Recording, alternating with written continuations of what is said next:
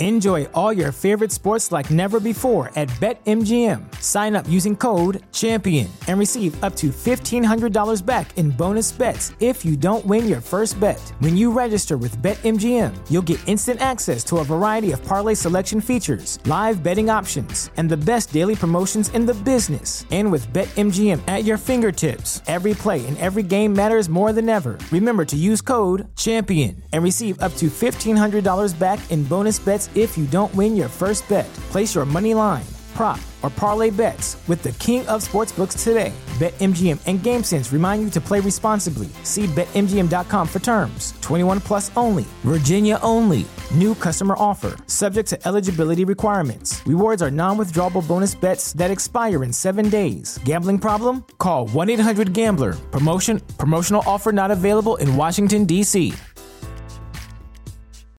Tony Dunn, ain't not to it but to do it, brother. Let's roll. In a world where Carolina Panthers fans have an insatiable thirst for Panthers news and opinions, only one podcast roars ferociously. It's the C3 Panthers Podcast.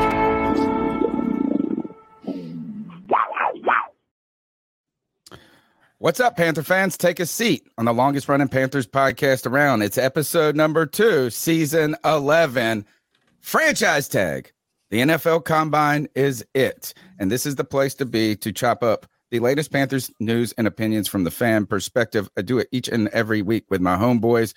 Cody Lack, we've got a lot of fun things to talk about from a lot of cool information coming about this coaching staff in the Frank Reich presser. We get to hear the smartest man in the building, Jim Caldwell, talking today. And uh, we also got the NFL Combine approaching. Talk about the Panthers trading up potentially to number one, who will fall to them at number nine, and news around the league. No one better to hang out with than my wheelman, Cody Lack. How are you? Tony Dunn, I'm good, man. Is you know I love the underwear Olympics.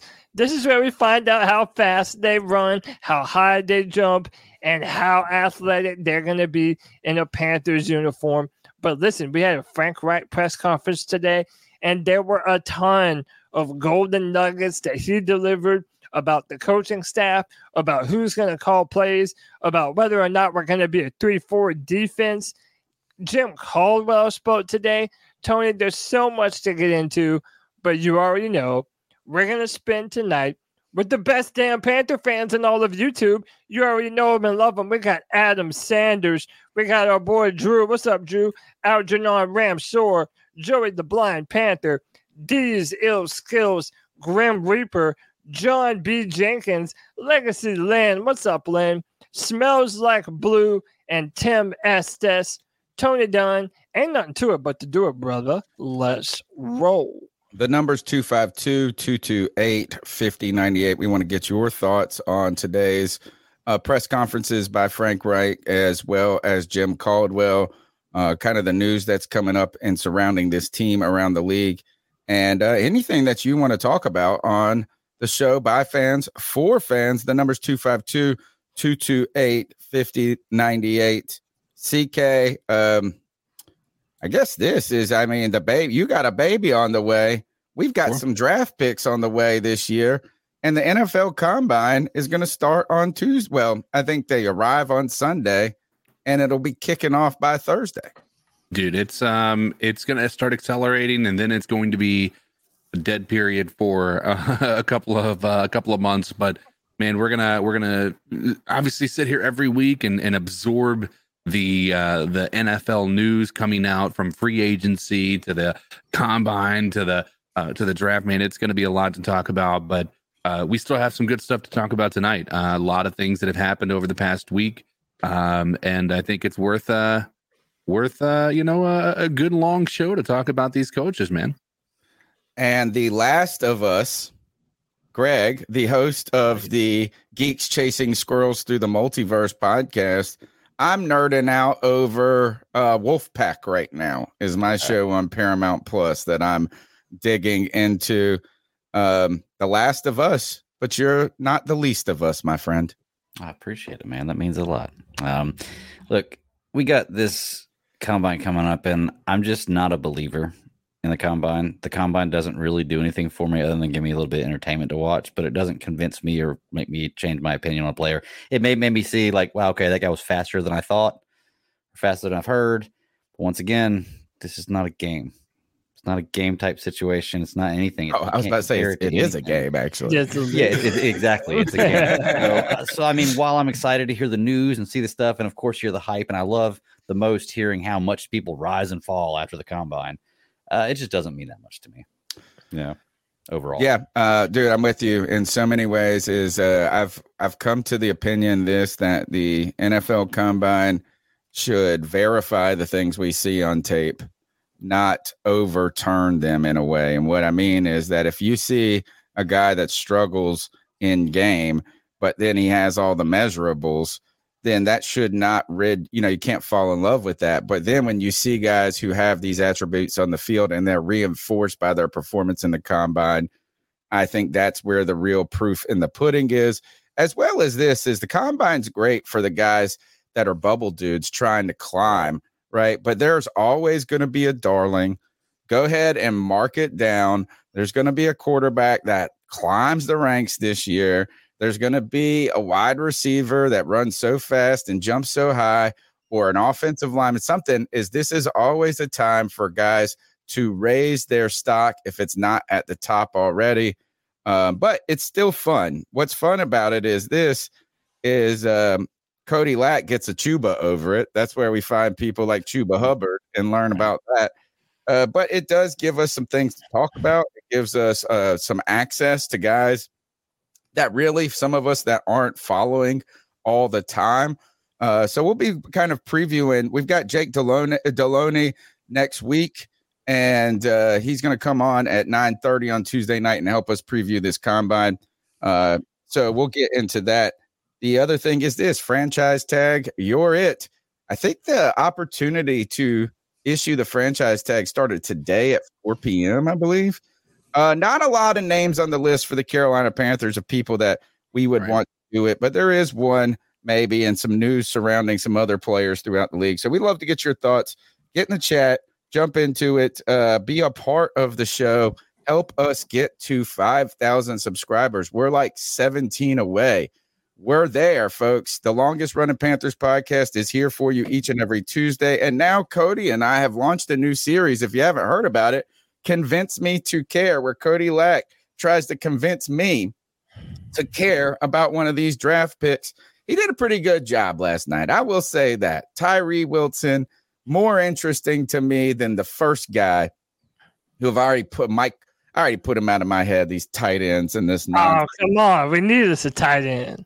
care, care, care. Uh, oh, and I hope you don't care about mock drafts because Daniel Jeremiah set the world on fire today for Panther fans. And boy, he had He to was even- like a- He was even responding to people, man. Yeah. He was uh, the Panthers fans on Twitter. Dude, trust me. We go fucking crazy sometimes, you know? But let's jump into it, Cody Lack. Yeah, I mean, listen, let's jump in to this show. We got a little bit from Frank Reich today. He delivered his presser um, basically this morning. And he really gave a lot of great information. And I kind of wanted to talk about that with you all. And uh, we're going to start right here. We're going to talk about David Tepper's role in all the coaching hires and basically how David Tepper was one of the driving forces that made all of the coaching hires happen. So here's Frank Reich. for that there's no salary cap on on coaches. How beneficial, and I think you alluded to at your press conference that he was behind you on that regard. How beneficial was that uh, that financial backing as you like, especially in uh, Zero's case where Minnesota was, but but really across the board. Yeah, and to Mr. Tepper's credit, he never flinched on that statement. Um, you know, it's just not that doesn't. You know, he he uh, he's been around the block a few times in a few ways. That doesn't mean it's open checkbook. That just means we're willing to do what it takes to get the right coaches and put the right team together. So, um, it was a good checks and balance, but uh, he backed up he backed up what he said. I can tell you that, and um, you know we were able to, you know, we were able to compete against other teams who were vying for similar candidates. You know, where we came out on top um, because of because of that back. So basically, what he essentially said just there was at every moment that they wanted a certain person to be on the coaching staff, David Tepper opened up the checkbook and made sure that the number he was going to sign was going to be more than any other owner was going to pay these coaches. That's part of the reason why we have such an illustrious coaching staff right now. And he would later go on to say that, um, you know, and I'll, I'll play a clip of it later, that David Tepper they had multiple conversations for hours on end talking about every different position, who they could get to in those positions. David Tepper would sometimes bring up certain names, and everybody would essentially be doing their own vetting process. Scott Fitterer would, David Tepper would be, and Frank Reich would be doing it as well. And then they would all put their heads together and make these decisions. I think we have to give a little bit of credit to David Tepper for I mean, listen, he wants to say that there's basement fans. Well, he showed what it's like to live in the high rise, making decisions and breaking out the checkbook for all these fantastic Carolina Panthers coaching hires. I think he deserves some credit. Frank Reich says all the right things, uh, or has said all the right things, and it's really the tone, temperature, temperament of his delivery that I really love. Uh, what he did is this: is he he said things like this. He said Tepper's support in the building and his his uh, his support was not intrusive, but he was involved. He did not feel like he implied. He did not avoid the conversation. He did not say and make it feel like it was overbearing. And he said that he was committed to getting a coaching staff with coaches of the highest of competencies. Competencies was the way he described it. And he really went and did that. But he also, Frank Reich also, he he while he answered some things, they really felt um fairway answers in so many good ways. He said this, it didn't mean there was a blank checkbook. He didn't mean that he was throwing around money unnecessarily, but what he was made sure that they were going to be competitive and getting guys that were um, the of the highest competencies. And what I love about this is look, Tepper got bamboozled already. But this is the beauty. This is the beauty of having a guy with deep pockets. Right. Yeah. Yeah. Absolutely. He went out of his way to make sure that he opened up the checkbook. And frankly, he probably overpaid a little bit for just to have each and every one of these guys but hey, if you're going to be like what the second or third richest owner in the NFL, yeah, you better be breaking out the checkbook, right. dude. If it, if it's successful, it doesn't matter if he ended up overpaying in the end. To be truly honest with you, if it ends up bringing us a, a, a the beginnings of a dynasty or building the foundation for a team that's good for years to come, even a championship in the future, it's not overpaying. I don't feel definitely. Cody, it's your birthday tomorrow. Yeah. How did I not do this? I feel like this. I thought we just celebrated your 30th birthday.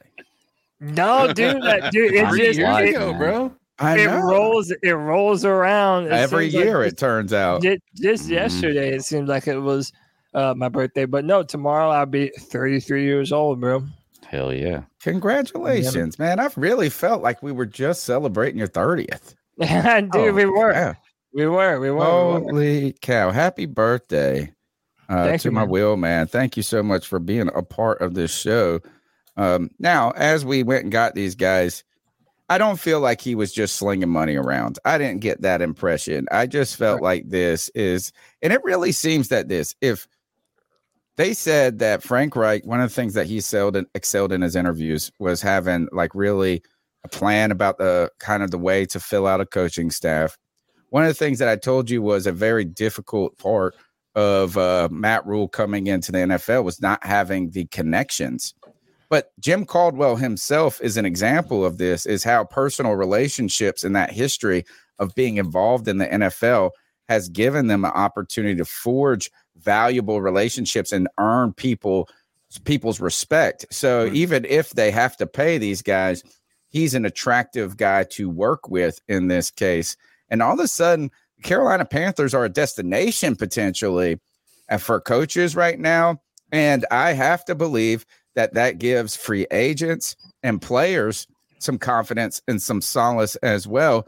But one of the great things about this coaching staff that he's put together is not only is it remarkably experienced, but there is a certain complementary nature to it. And they asked him about this about how the young guns and the super experienced guys, how that balance could be a positive thing. And Frank Reich, look, sometimes you need to you need fresh, you need energy. He referenced Deuce Staley being a different type of guy. We'll talk later about Deuce Staley, but I think he was really when they were asking about this, they were talking about Ejiro Evero and attracting that type of guy. Our offensive coordinator that we just hired for the Rams, young up and comers mixed with guys who've had experience. And if we go back to the Rams' success, Sean McVay, yes, young, excited, enthusiastic, up and coming, but he surrounded himself with guys, particularly on the defensive side of the ball, that balanced him and gave him experience, NFL head coaching experience. Frank Reich has got a good blend of young talent with experience. You guys speak on that a little bit. Yeah, and you know, today he even spoke on the fact that he doesn't want yes men in the building. He doesn't want a bunch of people that are going to tell him just the things that he wants to hear. You know, he, he wants a, an air where everyone can speak their mind and say the things that they want to in a respectful manner. And but by the way, you know, even going back to speaking on David Tepper breaking out the checkbook, it's not like he was paying for just anybody. Not only Right. was it the brightest up and coming names in the coaching ranks in our sport, but also tenured veterans. And you know, I mean, if you just look at the slide that I put up here, Frank Reich's new staff has a combined 266 years of NFL experience. If you're gonna overpay, these are the type of people that you overpay for. And you know, it, it really makes you feel like there is a dedication to excellence amongst this coaching staff and amongst this ownership. Go ahead, Greg. I was just going to ask, why does Frank Reich look like a giant in that photo? Oh God, he Well, does. David at Tepper is, is a pretty short guy. Is he? I didn't think. Yeah. I thought Def Tepper was. a well, I mean, what I mean guy, by but- that is like you remember Frank Reich is a, was an NFL quarterback. Sure. So he's probably six four, six five ish. I'd I mean, imagine. He's got the height. I mean, the, Okay, that makes sense. He just looks like a giant in that photo. yeah. It's crazy. I'm looking up his height right now. He's six foot four. Yeah, I just looked it up too. Six foot four. And Tepper's probably my height. Remember when we took that picture of Tepper and Yep. myself? He's probably about my height, and I am five nine and three quarters. I like to say I'm five ten, but my son, who's peaking at six foot right now, makes me feel short. White Chocolate says happy birthday to Chris Cornell. My mom even tells me that I look like Chris Cornell, uh, which is funny to me. But thank you very much to everybody wishing me happy birthday. Um, but yeah, no, you were speaking about um, you know, some of the younger members of our coaching staff. And listen, we've been talking about this for a while, and that is uh what is gonna be the defensive alignment for the Carolina Panthers. And one of the things I love about Frank Reich is he doesn't beat around the bush. He gives you straight up answers on what he Agreed. intends to do. So this is uh Frank Reich on the Panthers brand spanking new 3-4 defense. Offensively, are you committed to a three-four then scheme?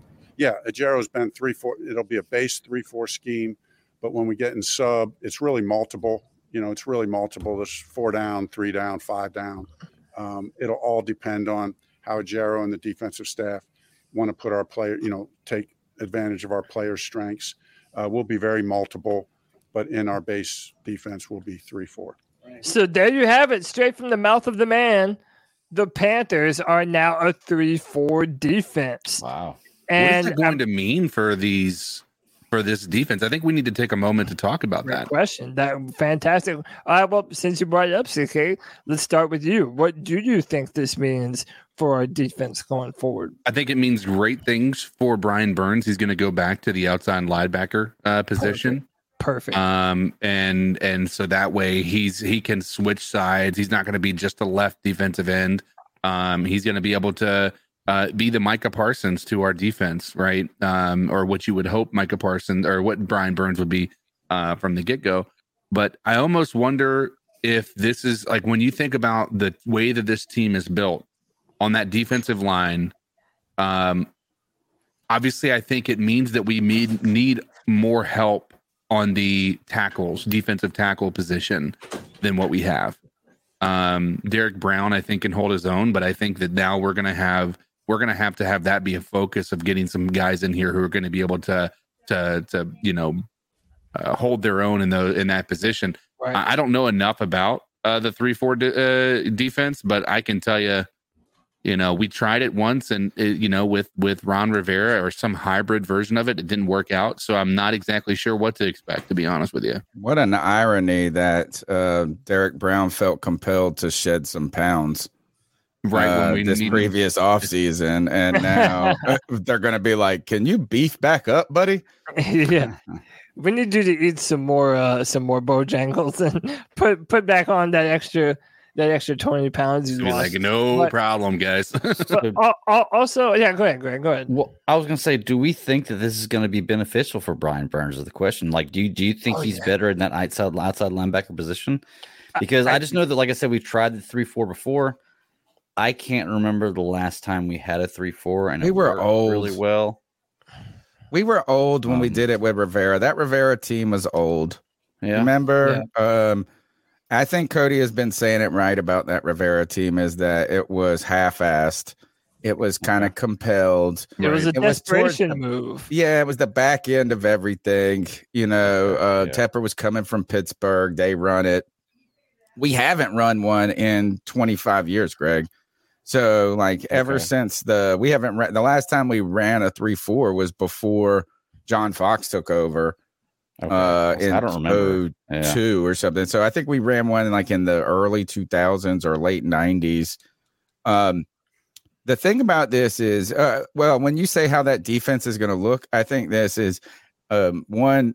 People tell us that Brian Burns should excel in those types of situations, and to be honest, Brian Burns should just be rushing the passer every time right. right hasn't it been annoying like at times where they've dropped like they've done different things and you're like man the best pass rusher is meant to not rush the I'm- passer so i I'd be think they'll just send concerned- him every time I'd be concerned with the three four that they would drop him into coverage more often. That's what I was going to ask. Yeah, i It think seems like luvu's going to be in that role Yeah, and i also don't know i think luvu's going to be like haason reddick can luvu be like haason reddick cody but I, I I think it gives you an opportunity to, uh, well, one, no, uh, No? Luvu and no, Luvu and Haason Reddick are different players in my opinion. Sam, Luvu is still an incredible player. To me, Reddick has proved himself to be a top five pass rusher in the NFL. Like he's that kind of incredible. So it's hard for me to make that comparison for him yet. But overall, I think this means great things for our defense. I think it's going to mean our defensive backs are going to be far more aggressive.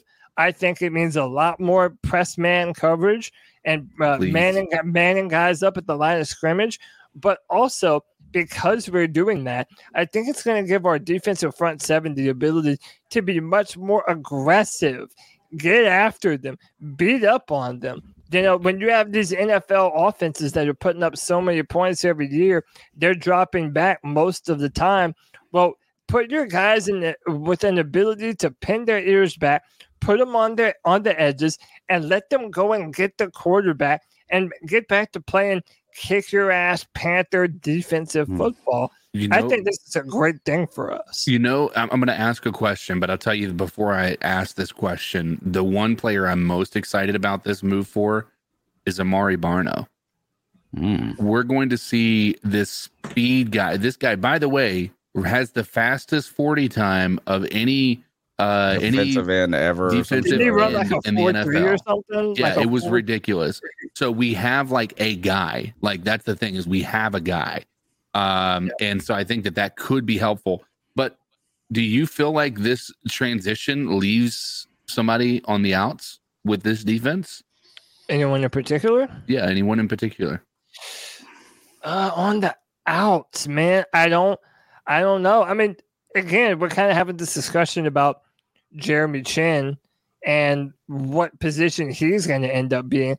There's been a lot of talks on whether he's a safety, a linebacker. Thomas Davis even thinks that uh, that uh, Jeremy Chinn should get some snaps at linebacker because that's what they did to him. He was drafted as a safety out of Georgia and ended up becoming a linebacker. Um, it, it does add a lot more nuance to this now that you have the two inside linebackers and the two outside linebackers because those two outside linebackers are going to act as primary pass rushers on second and third down.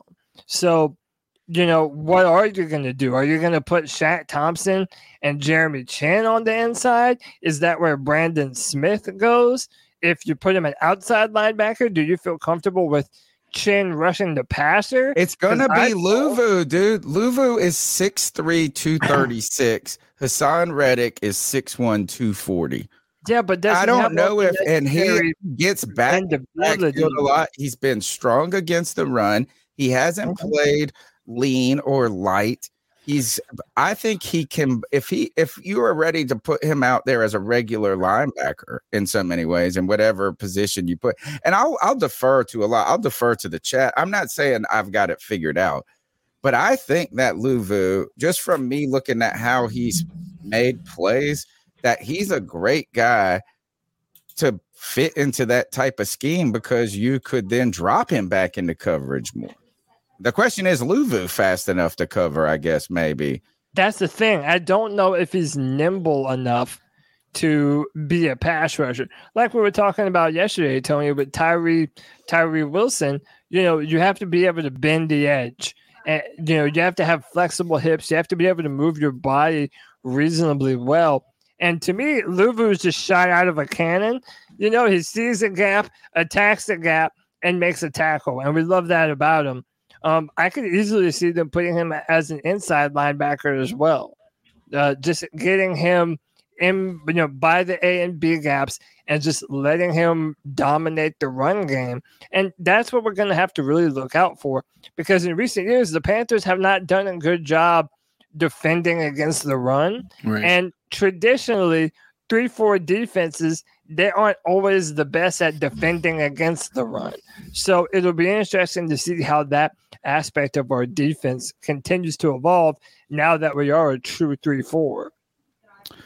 Well, and he also said this. He said, "Remind that that's the base defense. You're in it like Right. 20 to 40 percent of the time, which really means on first and second down or something to that. You know, is that when you think of if you're only in that defense 20 percent of the time, that's one out of four downs in theory. Yeah. Uh, but that is kind of how you build your defense from there out, in a sense. And we don't know what this team will look like after free agency and also the draft. But we do. I think YGM potentially is the person on the outs in that system. I can right? see And the chat, the, so. the chat's the bringing this up a lot. So as we continue to talk about schematic diversity, um, we have also filled out our coaching staff. It's to- tell me, and I should not. I had his name written down. I just have been busy today. Thomas, uh, the Rams guy. Tell us about our offensive coordinator, and also we've been wondering because we brought in Jim Caldwell. Many people thought that we we learned today he would be in an advisory capacity. It sounds like a really interesting and cool role that he will be very comfortable in. Uh, but then we uh, Frank Reich. The question is, will Frank Reich be calling the plays? And we did make an offensive coordinator hire. Uh, let's go hear what Frank Reich has to say about this. Um, you know, I always I went into the process of Yeah, so this is on who will be calling plays for the Carolina Panthers. you know thinking about calling plays, not calling plays. You know, there is going to be some point that I'm going to pass it off. Um, you know, I know that's going to be hard, and I've been laughing. I've laughed with Thomas about that already. I said I'm going to pass it off at some point. I don't know when, But um, you know, and I think there will be a time and a place, and I think it'll become apparent when that is. But um, you know, I, I think the right thing for me to do for our team and for our offense right now is for me to continue to kind of use my experience there, but draw on. Uh, I'll lean heavy on Thomas. I'll lean heavy on. I can already tell. It's been a couple days, and I'm already. I've already leaned on him hard on a couple things. So, you know, I had a long meeting with him this morning, and I felt wisdom, conviction, strength. So that relationship is going to be really good. So I tell you I- this, Yeah, Cody, go ahead. real quick, is that uh, Frank Reich would when he said I've been laughing with Thomas Brown about this, who's the offensive coordinator. Um, I just kind of feel like if I was uh, Thomas Brown and you're like in a job or somewhere where someone is clearly of a higher position that you have to defer to, it's like one of those jokes. He's like, "Ah, "I'm gonna pass it, ha ha," nudging and laughing. And you're like, "Yeah, yeah, yeah, yeah, yeah, yeah. I mean, look, personally, I like this.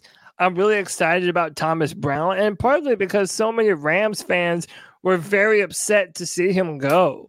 He was the tight ends coach for the Rams. Uh, he won a Super Bowl with them, and but the reason why I do like what he said is because uh, Thomas Brown has never called plays before, at least not as an offensive coordinator, at least not to my knowledge. I didn't see anything about that. So the fact that Frank Reich is has the ability to do so, and again, the fact that for the first time ever, the Panthers are going to have our head coach calling plays on offense.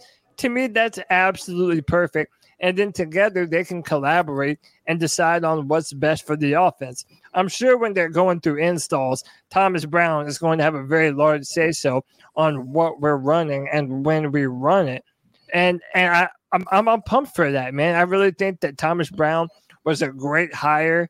And again, it was partly because of all the upset Rams fans that I saw that didn't want to see him leave. And Sean McVay wanted to retain Thomas Brown, but he couldn't do it since him being promoted to an offensive coordinator. He's not going to stop his guy from being promoted, and, and rightfully so. And by the way, uh, shout out to P Dubs with the $20 love bomb. He says, Get with it, cuz we're winning the division next year with a 3 4. Keep effing pounding. Shout out P Dubs. Appreciate you, brother. Um, I like this and I like the answer. What say you guys? CK, I was going to ask you about this. Is like Cody was saying, this kind of easing him in. This really feels like a mentorship role. Yeah. For uh, Frank Reich. And here's the thing: is that Frank Reich has not only had experience calling plays on a Super Bowl team uh, with the Philadelphia Eagles, he's also had experience calling the plays as a head coach. And if sitting a quarterback in his rookie year helps develop and ease them in and put them in situations for success. Could this not be a really good thing for Thomas Brown to be eased into maybe one week he's starting to write the script next week or like Right. and the team feels in a good place maybe you're winning and things like this and you can mm-hmm. bring him in in a place where he can succeed and feel confident rather than it going bad being in over your head and all of a sudden the blame going to you Yeah, no, I think uh, I think there is going to be some some benefit there. Um, I think uh, there's not enough. I, I just don't know enough about um, what he would be calling as a as a play caller for this. So it's hard for me to be able to make a um, a judgment about that. But I do think that Frank Reich gives me a tremendous amount of confidence that he's going to be able to call plays effectively. Um, and the fact is, is that it's it does seem like it's something that he's willing to give the reins back over to him if in fact that time does come um which hopefully it does you know show i mean I, I would like to see thomas have an opportunity to to to show what he's made of and if he's able to come in here and innovate but um you know frank reich i'm i'm perfectly fine with him taking over this this role and i think uh it's the best thing for this team right now Greg, he spoke on this is that this uh, coaching staff has a diverse.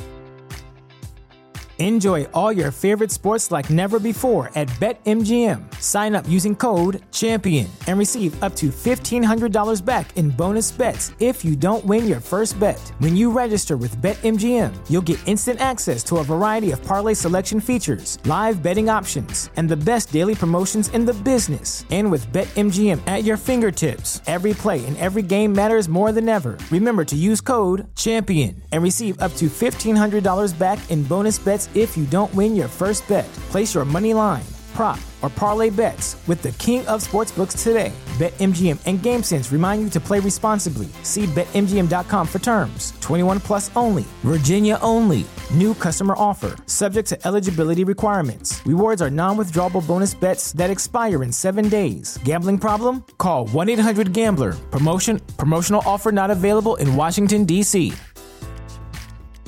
diversity of offensive experience. I mean, of diversity of experience. You have uh, two head coaches, successful head coaches, and um, Reich. Then you have uh, Jim Caldwell. You've had the first Carolina Panthers head coach in the history of the team with Dom Capers, who is now going to be a mentor to Ejiro Evero. And Frank Reich was clear to say this was not a sentimental hire but this was a hire because of how good of a relationship he has with Ejiro Evero and also mm-hmm. how important of his experience and capability and ability is. He also referenced Josh McCown being the quarterback's coach and and the the real attribute that he brings is um, that he spent a long time, even longer than Reich in the in the NFL as a player, but he also played in different offensive schemes as a player. What I love when Cody said that he was clear that he wasn't a yes man, Greg, I feel like these answers show a comfort, a comfort, like a confidence in his ability to where he's not threatened by other people's abilities. Mm-hmm. Yeah, it, it's a lot of it comes from experience. It's the exact opposite of what we just came from, which what which makes it so much more refreshing. Um, but yeah, it, like you said, I I think that he's the you're right. He's the kind of guy who said he doesn't want a yes man, but he's also not going to be run over.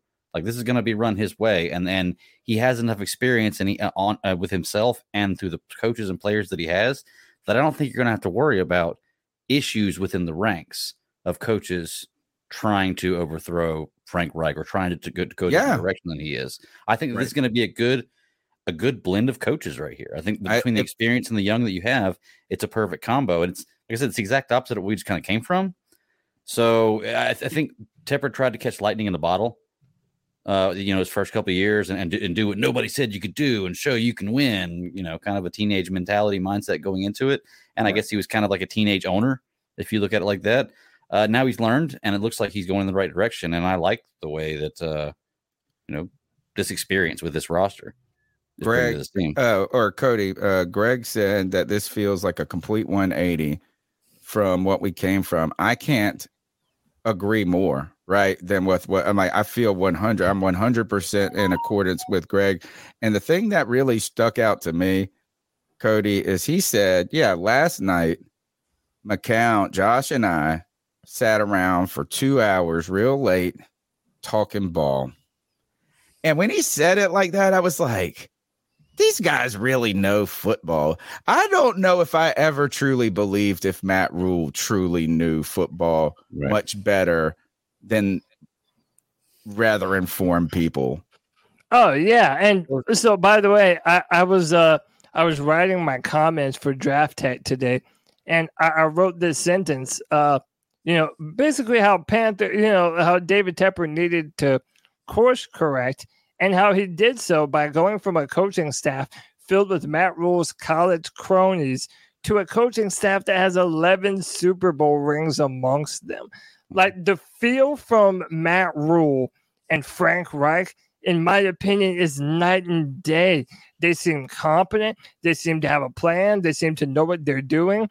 And for the things that they don't know, they seem to have a plan on how to address it, on how to go about fixing the quarterback position or fixing whatever it is on the team because they have such a wealth of knowledge amongst all the coaches to be able to draw from. So I echoed the same I got- sentiment as you, Tony. I'm I, I don't know if I've ever felt this assured in a Panthers coaching staff since maybe 2000 uh, since No, after 2015. Right, but Yeah. then even then I thought we were bringing back a Super Bowl coaching staff, but when you when you compare apples to apples and oranges to oranges, this is absolutely uh, a very very impressive coaching staff for I was- Carolina Panthers. I was talking with CK before you guys hopped on, and I told him, I said, I've never felt more at ease with a staff. And look, and I'm not trying to get overexcited. I don't want to be rose. Look, I know oh, rose colored glasses is like, oh, I'm not saying like these guys are destined to have 100% success, but I've never felt, and I'm talking about, I've witnessed three coaching eras, right? I've watched the the John Fox era. I've watched the Ron Rivera era. Then I watched the Matt Rhule era. And out of all three, I've never really felt as more comfortable with that these guys, this guy feels fully capable. Sometimes you were just like this is like, I mean, Ron started slow. We didn't know he hadn't been a head coach before. And it's not that I didn't trust him. It's not that's not what I'm trying to say. Is I just have like a calm. It's almost like if you're riding in the car. My son turned 15 this past last week. He got his driver's permit uh today yesterday. He drove like he drove himself like I you know, he can drive me around now. Uh he's doing fine. But you know, if you're a passenger in a car with a guy who d- you don't like ride with hasn't a lot of a lot of experience, you're kind of nervous a little bit. Frank Reich, I feel like I could go take a nap in the back of the car and wake up and we're fucking in the Super Bowl. yeah, you, you you feel comfortable delegating all the important decision making tasks to him. He seems like the adult in the room. It- you- it's, the difference between a guy who has been there, done that, versus a guy like Matt Rhule who was pretending to have been there and done that. Yeah. and and he just- can work with people day. cody he just came from a he came from an organization that has an owner who's in the top five of crazies of nfl owners right Yeah. jim Ur- Irsay and then they have a gm who has been known for being a power monger and he was able to successfully navigate and work with those guys and now he's coming into this situation he feels like this. I bet you Scott Fitterer is breathing easy. It seems like he can talk with Tepper and Tepper respect his, but not run him over too. I feel I've never felt more at ease. I don't know why. I don't. I hope I'm not just putting the rose-colored glasses on, but I tell you, it just seems like he belongs there. Greg, are you feeling a little bit better about Frank Reich? I know your initial opinion wasn't uh like you weren't in love with him, but how are you feeling now?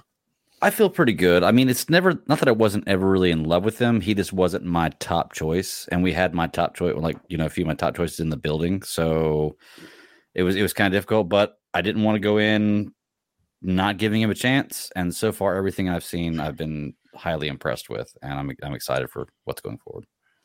Cool. Cool. CK, you feeling so you feeling good about this? dude i feel i feel much better again i i, I wasn't i wasn't high i wasn't low on it. I was just kind of eh about it. Um but man the additions of this coaching staff um it's hard not to look at this and think man i don't know that we're in a rebuild anymore right? I think that there was a sense that we might be. I ju- i feel like this coaching staff is going to look at this this roster and I think they're going to be able to come to terms with, uh, you know, uh, some some good free agents out there that look at this roster and or this uh, this coaching staff and think, um, this is the place to go and play, right? Because I mean, you just got so much, so many people that have been there, have played this game, and I think players respect that more than anything is when they they have a coach that's played in the position in the NFL and had some level of success in doing so. Yeah. Do we think that we're at risk to lose a lot of these guys after one season Yes. if we experience some modicum of success? I'm going to tell you why we're at risk of, of losing some of these guys. I think uh, you know how the league was pissed at Tepper for doing what that he did with Rhule. I think that they're they're pissed at Tepper for doing what he did this year as well. with the hiring of all these coaches. And I could see a scenario where they not only hire our offensive and defensive coordinators, but potentially some of the offensive assistants off of us into the other Mhm. offensive coordinator roles. And so I could see them doing um, almost just as a fu to Tepper for doing doing you know what he's done. Which again, you know, opinions are opinions when it comes to whether he should have done what he did. But um, I think he he he's got the he knows what he wants, man, and uh, the dude is just ready to have this team be successful. And I I can't help but appreciate that. Oh, they're gonna forget about that te- uh, CK as soon as they have to start paying these quarterbacks. Now they're gonna turn all to the Browns and Deshaun Watson contract, and that's who there is under their uh, in their sights at this moment. But those would be good problems to have, right? Is that if you are having enough yeah. success to where your team uh, is a place that people want to poach. And by the way, Indy has had to he had to deal with this in Indy. All the guys that were in the damn Super Bowl were on his team, uh, were were under his coaching staff. I think that he we are very positioned, particularly with Jim Caldwell there. I'm sorry, like we can weather those storms. I truly think, and he was even asked about this in the press conference today. But where I think he has excelled or not excelled. I think he shows you he's been there, done that, but done this before. He feels confident and comfortable. Caldwell too, same way. Caldwell, I feel is the smartest guy in the building. Like I just think like he's just too smart. Like it's almost like good God, it's intimidatingly smart. Uh, but these guys never overreached on a question, and they never dodged a question. They Yeah, were asked never. about how they felt. They we continued to want to hear them say, "Oh, I came here because the roster is great. Oh, I came here because of this." I and they were like this. They answered the question. They're like, "Well, look, we're just doing this. We just got here." And Cody, they were asked today about the quarterback position and the hot name in free agency that is out there being shopped around, Derek Carr. And I think not a sidestep, but this is the answer you have to give. And I think it was the honest to God truth Yeah, as well. the right answer. We asked you about quarterbacks uh, a couple few weeks ago. Since that time, Derek Carr is available. Will you guys bring him in on a visit? you know, interesting question. You know, we're really literally sitting down with the guys today for staff. First staff meeting will be tomorrow. But I've kind of met with guys individually saying, okay, here's what we're doing. First step, step one, let's evaluate our roster. You know, so we're really just starting that process. So step two, evaluate the free agents. You know, we they, everybody got their list. Okay. Um, step three, now you know going to the college guys. So that process is really not ready to address the specifics of that because we're really just beginning.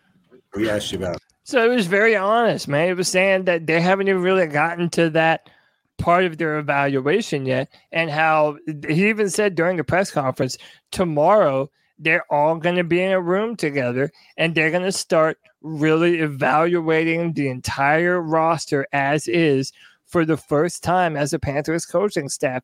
And you have to do things in order. Tony, I know you talk a lot about what you know the the David Gettlemanisms and the things that he used to say and the things that you should do, you know, never drafting hungry and all these things.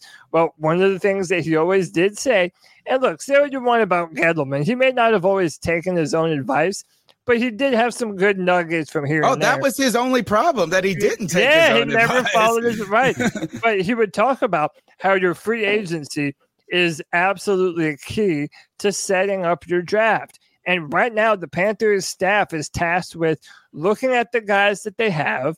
How much money do they have, and can they free up in a reasonable amount of time? What players, one that's on our team, do you want to retain? And then who else is out there that we can bring on that can help bring our game to the next level?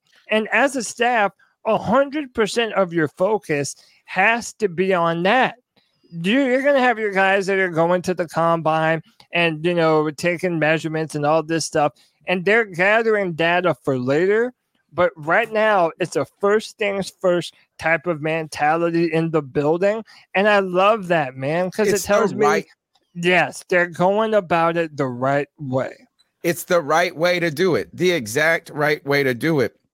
And what I love about this is that you, the reason you feel like he's being honest because he is. He's not trying to sell you something you want to hear.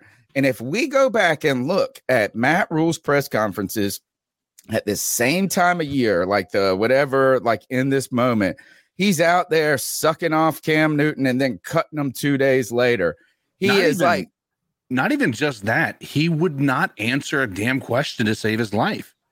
He would just Yeah, he would he would At just the end of the day- at the end of the day, yeah, at the end of the end of the day, day. and, and, and we would defend him like that's coach talk, right? You know what? What else are you supposed to say in that situation? But um, I mean, when you know he's honestly answering that question in the best way he possibly can right now, as far as Reich is, and it's not sounding like he's dodging it. He's like, "Listen, Right. we're going to sit down and we're going to talk about it. We don't know the answer right now." Uh, and I appreciate that. Honestly, I appreciate the fact that he's not coming out here. And honestly, even if you want to talk about Jim Caldwell, he was asked a similar question. He's like, uh, you know, I haven't even had an opportunity to sit down and review the tape of the guys on this team. I'm not gonna, I'm not gonna sit here and, and give a uh, and blow smoke up your ass. yeah, yeah, and, and tell you what I think about a roster that I haven't really had an opportunity to to evaluate. Um, I love and it. I appreciate those guys, man. I love I- I when did- Caldwell said this. He said, and it's also great not having to answer some of these questions because I'm not that. Like, Yeah. I don't have to answer some of these questions. Did you also see the part where they asked him about David Tepper? And he's like, well, I don't know if I'm in a position to be nitpicking my boss, you know. but uh, dude, he seems really personable, and you know, I, I didn't want Caldwell to be the head coach of the Panthers when he was a, a name being brought up. But now that I've listened to him and I've heard him, and I, you know, I, I, I get a feel for the type of man that he is, dude. I am so happy to have that guy on the staff, man. To be able to you. I to- tried to to- tell you. yeah, I mean, to be able to, you know, give his advice and his expertise to, you know, not only the players but the coaches as well. And you're right, Tony. His intelligence it just jumps out at you. So I he's not trying to be smart. You know what I'm Right, saying? He's and- not trying to be smart. You just know that he is. He's so well spoken. Right. He's so polished. And I think the only reason he wouldn't, I wouldn't be excited for him to be the head coach is that he's almost too smart and too uh in neutral. Like it's like he's just like uh the opposite of me. Let's just put it that way. He's like got the opposite personality of me. And when you talk about this, I mean, I told you I would be happy with either one of those guys being the head coach. I told you that my dream would be Caldwell and Reich as offensive coordinator and or Reich and Caldwell. Completely happy with this. But they started to articulate some of the roles today, Cody, that this coaching staff would take on because we heard about Jim Caldwell joining this coaching staff, but he was not named offensive coordinator. We heard Deuce Staley joining this coaching staff and being named assistant head coach. And Frank Reich was very clear. It seemed like had a distinct vision in his mind what these roles would be. He said this. Uh, the what I ca- what I took away from was this: is Caldwell's role was going to be supervisory in many ways to all of the coaching staff, much like a co like an uh, like a head coach has to d- take under their umbrella, right? Like a vice president, I guess. But I, I would call it be, I, I wrote down supervisory or advisory, like a mentor to every coach on that team. And he said that Deuce Staley would be the assistant coach, and that was not in name only, but that was actually in the management of the game, addressing the team, being like taking on those responsibilities. And I felt like he, and, eh, and again, going back to Dom Capers said, this isn't a sentimental how. I feel like they really have a clear vision. And maybe that is truly what attracted Jim Caldwell said the location was attractive, but he turned down offensive coordinating positions.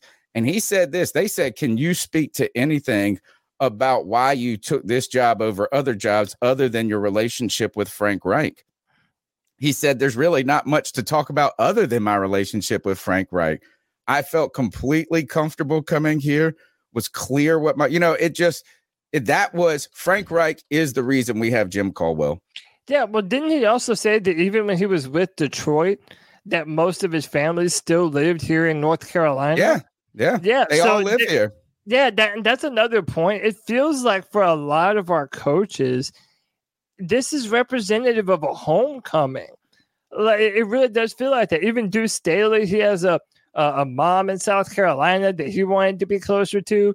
So it just seems like for not only their professional careers, but for their personal lives as well, it seemed to be just a, a, a culmination of a perfect circumstance for all these coaches to come here at this point in time. And and Tony, we're not even done uh talking about some of the hires, man, because right after we got done Tuesday, it seemed like there were even more coaching hires uh that we had to talk about.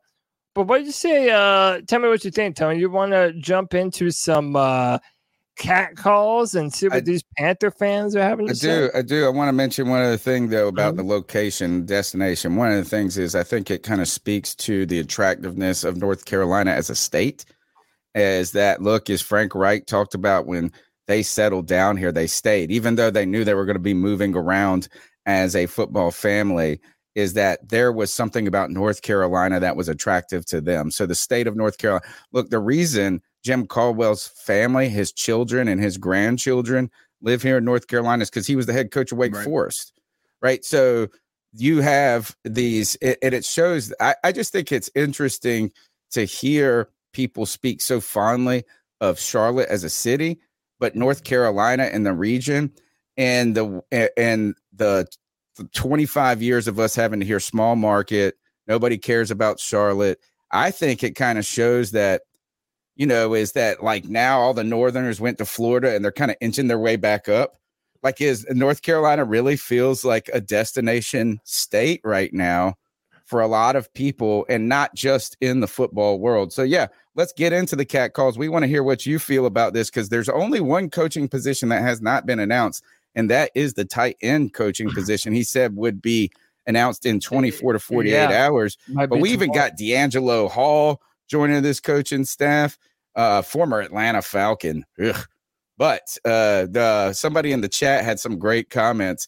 If we really things come push to shove, we could put Josh McCown and DeAngelo Hall in there. yeah. They probably still got some juice in the tank. Yeah, let's get into these cat calls, my friend. All right, and sure, real quick, let me read some super chats because I've been instructed uh, by White Chocolate. Uh, Eric thirty seven, or yeah, Eric thirty seven says with the two dollar love bomb, my optimism is more genuine than last year. Uh, White Chocolate Espresso says, "Who's still crying about Payton? Not this guy. See, he, he's he's got a showboat. He's got a peacock. Everybody hated Sean Payton. Listen, we're all happy about Frank Reich, and uh, I think uh, you should be too. Uh, so without further ado, let's jump into some cat calls at 252 228 5098. So, what are your thoughts on catcalling? Yeah, it's pretty. You shouldn't do that to somebody. And how did that make you feel? Uh, very uncomfortable. So, how do you think catcalling makes the person feel? It feels good. Like Who's that cat sitting in the back corner with his face buried in his nose? Who's that kid that can use one?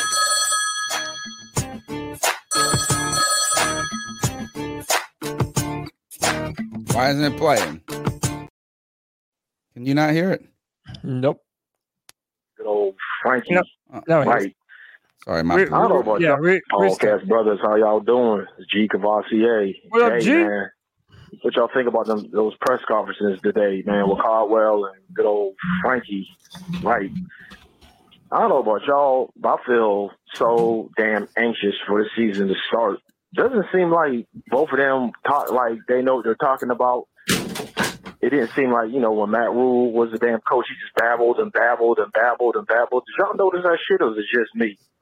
I noticed that shit. I'm telling you, man. I think the South is going to be ours this year. I really do. I really, really do. And I give two fucks if if uh, New Orleans gets a new quarterback or if fucking seriously doubt it, Lamar Jackson goes to Atlanta. I don't give a damn. I truly believe the South is going to be ours this year. And I see us going to the playoffs. And I said that shit before in the past and had to eat crow. But this season, with these coaches, oh my God, man. What rookie wouldn't want to come to a coaching staff like this, especially quarterback, you know, or a seasoned veteran quarterback with this coaching staff that we have, hey, I'm excited, y'all. I don't, know how you guys feel, but I am excited. We got to put the pieces together and just play some damn football come come September, y'all. All right, now keep pounding. keep pounding, man. I dude, I love the press conferences. I love the feel from these coaches. And yeah, you're right, G. There's no reason why the Carolina Panthers couldn't absolutely run through the NFC South next year, man.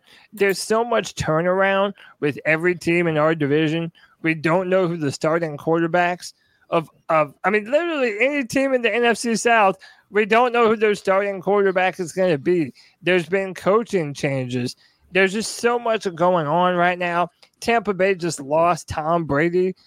Yeah, if this Panthers team, if we're able to settle down on the quarterback position, find the guy, be it Matt Corral or someone in the draft or Derek Carr or whatever they end up doing, and get this defense back to purring, back to getting aggressive, pinning their ears back, and rushing the passer.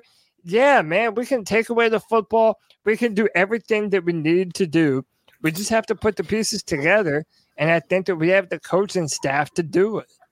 All right, let's go to the next call. The number's 252 228 5098. Hey, gentlemen, Daniel here. Hope y'all are doing well. What up, Daniel? And oh man, I, you know, I it's been so many years since I've been this excited, man. But just hearing these this coaching staff, you know, like just speak, man, it's like a, it's it's such fresh air that we're breathing right now. You know, it, it's it's so different than the crap that we would always get with Matt Rhule. You know, so I'm cautiously optimistic, but man, this is this is sounding great. You know, and I just sit here and talk about all the points that I that I heard throughout this this uh, press conference, man. But it would take me all night. So, you know, I think that the main thing that I took out of it all is how he doesn't want anyone to be a yes man. You know, like he he wants everybody to to have to have their own thing, bring their own thing to the table. You know, and just speak their mind. That that to me is is, huge. But you know, we'll uh, hopefully all of this will translate into the free agency and the draft, and just hang on for a wild ride. Uh, hopefully, a good one. But as always, gentlemen, keep out. Uh, I love the call. I think a lot of us are sharing that same sentiment. And uh, I go on Pirate Radio on Fridays at 4 p.m. Uh, talk uh, Carolina Panthers and NFL uh, news with my good buddy Clip Brock, who I grew up with. And Clip is a Commanders fan, and uh, he has he's been doing radio long enough to where he doesn't get too high. He usually is probably too low, just in just living in uh, depression in so many ways. Like he doesn't ever get excited. He was asking me when everybody on the internet, because he has so many people that are Carolina Panther fans that are involved in his show because of location. He was saying, "Man, I've never seen a guy like Ejiro ever, where not a single person is negative on him." And he actually wasn't giving this as a compliment. He was like, also just like, or is everybody just jumping on board, jumping on board with zero hesitation, just saying this is the greatest thing I've ever heard. But as you look at the composition of the coaching staff in its totality, there's an ease. There is a security that comes with me that right away I feel comfort. I don't feel the anxiety that even comes with the necessity of this coaching. Like when we had Matt Rhule and the Joe Brady, there was hype around those names, right? And let's not lie, is that uh, I mean, I was first. I want to be optimistic. I want to cheer for people to suc- succeed, succeed, not to fail. But we were just listening to what the talking heads had told us about Matt Rhule as the program builder. And then we listen to people tell us that Joe Brady is this offensive mind. We have heard, we have some of those moments of excitement here, but we really have like real proven capability. And I feel like this is I can close my unlike riding in the truck with my son. I can close my eyes and take a nap and feel comfortable that we're going to arrive at our destination safely. Same. I'm feeling, man. I'm feeling the same optimism. And I, I said this on the free for all. I love it when Panther fans are feeling optimistic because there hasn't been a lot to be optimistic about the past few years. But now we have a reason, man. And it seems like we have a good reason to be optimistic. And our optimism, I think my optimism is much different than uh than other moments in this way is that we tried to be optimistic going into this past season. We tried to find Mm-hmm. silver linings, and there were a few, to be honest. Uh, uh, securing some coaches that like Tabor and Campen, Mm-hmm. even McAdoo, arguably. And if we if we go back when we did all the picks, this we were trying to generate and manufacture excitement in wins.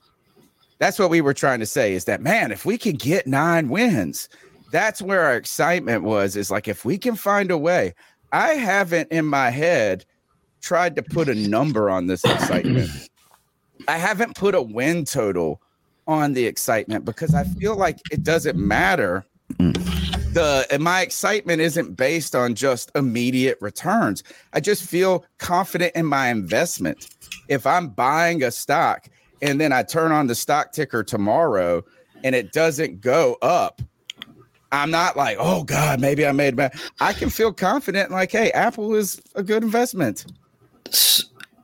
I I get what you're saying, but that are you basically saying that you're okay with being somewhat mediocre for the next couple of years? It means that we're building something that could be good for 10, 7 after that? No, that. I just no, don't because if you that- have people that are building something, it shouldn't take that long. I, I agree. That, that's that's what I mean. Like I, I- I guess I don't know. I just feel I just- like the only way to equate success from right now, from where we came from last year to us where we're going moving forward, is wins. In my opinion, No, that's always how you can, um, I guess, quantify success, Greg. Like that's Yeah. always like, I mean, those are real measurements, right? So if you go and you only win two games, you haven't had success. But what I'm saying, I guess, I think this is the way I'm trying to, I'm trying to figure out how to articulate my feeling, is that I felt like if we didn't win ten games last year, Mhm. right, that like you have no confidence in this coaching staff. Like it was like nine, nine. I still still wouldn't have been enough. okay. Eight wouldn't have been enough. I feel like if we feel whatever that number is for someone that quantifies success, if we're one game short of that, or one game over, or two games, or I don't feel like panic. Like, oh, like uh right right away. I mean, yes, I want us to succeed, but I don't think I go out there and go, well, if we don't go nine and seven, then we're a failed team. I got you. You may Or not be able to walk the tightrope, but you still you got you got a safety net now. Yeah, yeah, it does. It just doesn't feel so dependent. It's kind of like on a company that's meant for a growth stock. All right, think about this is uh just to con- continue with the stock analogy is that either an IPO, right? So I bought uh PayPal when it came out on IPO Mhm. and it they had uh so since that company was so big already, they had early people who had early access to the IPO. So like Right. I don't know how, whatever the investors, people that owned the, the company before it went public got early access. So when I bought it, it wasn't the lowest possible number you could have ever gotten in on. I bought it at $44 a share and it went down immediately. Mhm. And I didn't go, oh, PayPal, I wish I wouldn't have bought this stock. I believed in that company and it doubled my investment later on. I just feel like Rhule and that uncertainty is just the fine line of having to succeed is so much about the confidence. So, for instance, like if Apple misses their earnings call by a few percentage points and their stock takes a 4% hit for a week or two, I'm not like, oh, Apple, Right. come, but I am like that on companies that don't have that stability. Right. That's, I guess, how I'm sure. I just don't feel one win is going to say, oh, this guy sucks or he's great. The But le- difference between Okay. I get it. the what would they call that? Like a di- what do they call that when uh like a di- uh the I get my when I get my student feedback, it's the when they do these averages and you're like above the differentiation. You guys ever seen that? So it's like how you relate to the median. Oh yeah, yeah. Differential. something like that. Anyway, uh, let's go to the next call. I think this is Anthony in Charleston. Yo, what is up, C3?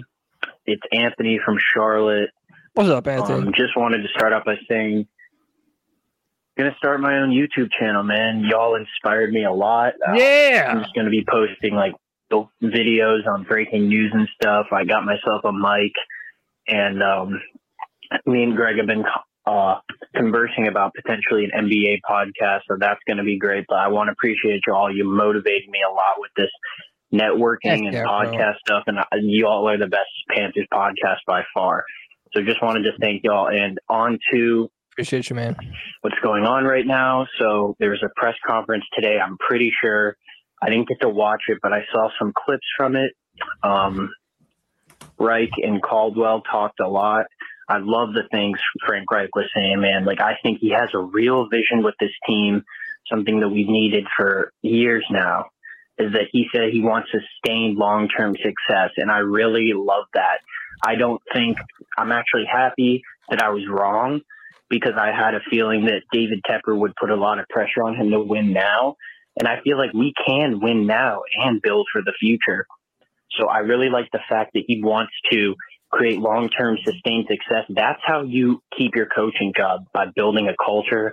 So I really think that also says that we will be drafting a rookie quarterback this year, whether it's at pick nine or trading up. Um, as for Caldwell, he said he's not even looking to be a head coach. He wants to be here and help build this organization up, which I like a lot too. I think his experience is going to help us in the long run. He's been a head coach. I think his record overall is like 62 and 50. That's great. So, you know, I think him and Reich are going to be really leading this offensive charge to change us around, modernize our football game. And yeah, man, I mean, I, I think I love what this coaching staff is doing. I can't wait for the new season, the draft. I mean, man, I haven't been this hype about the Panthers in a while. Well, I was actually hyped last year when I thought Baker Mayfield would be our next guy, but uh, man, that was a terrible take that I will still eat crow for to this day.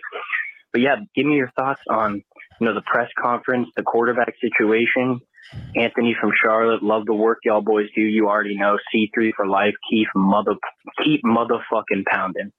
Hey, shout out to Anthony, man. Fantastic call. And by the way, that was one of my goals, low key, with the free for all, is to get people the courage to kind of start doing their own thing. It's fun. You have a good time doing it. It And, took um, you a minute to do that.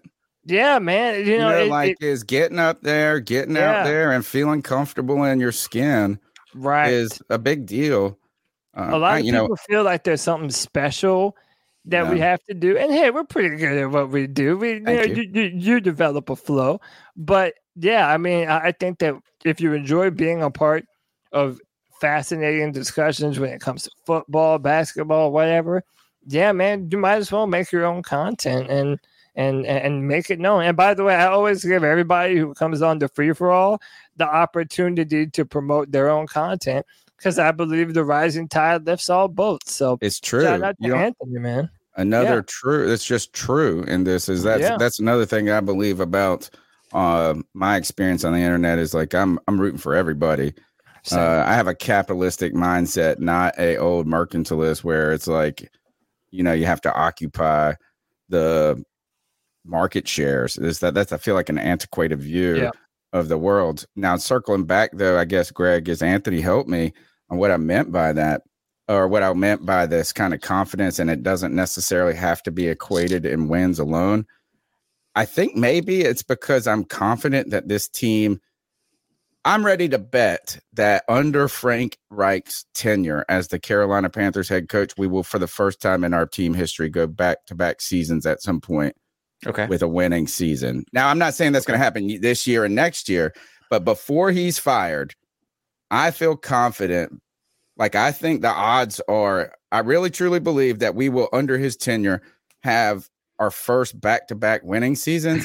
and I kind of just feel like this is like anything below seven wins for Frank Reich is going to be feel like a losing season. I mean, I know that is a losing season technically, but we would have been like, you know, you're like, oh, well, we're building and you got to let this team.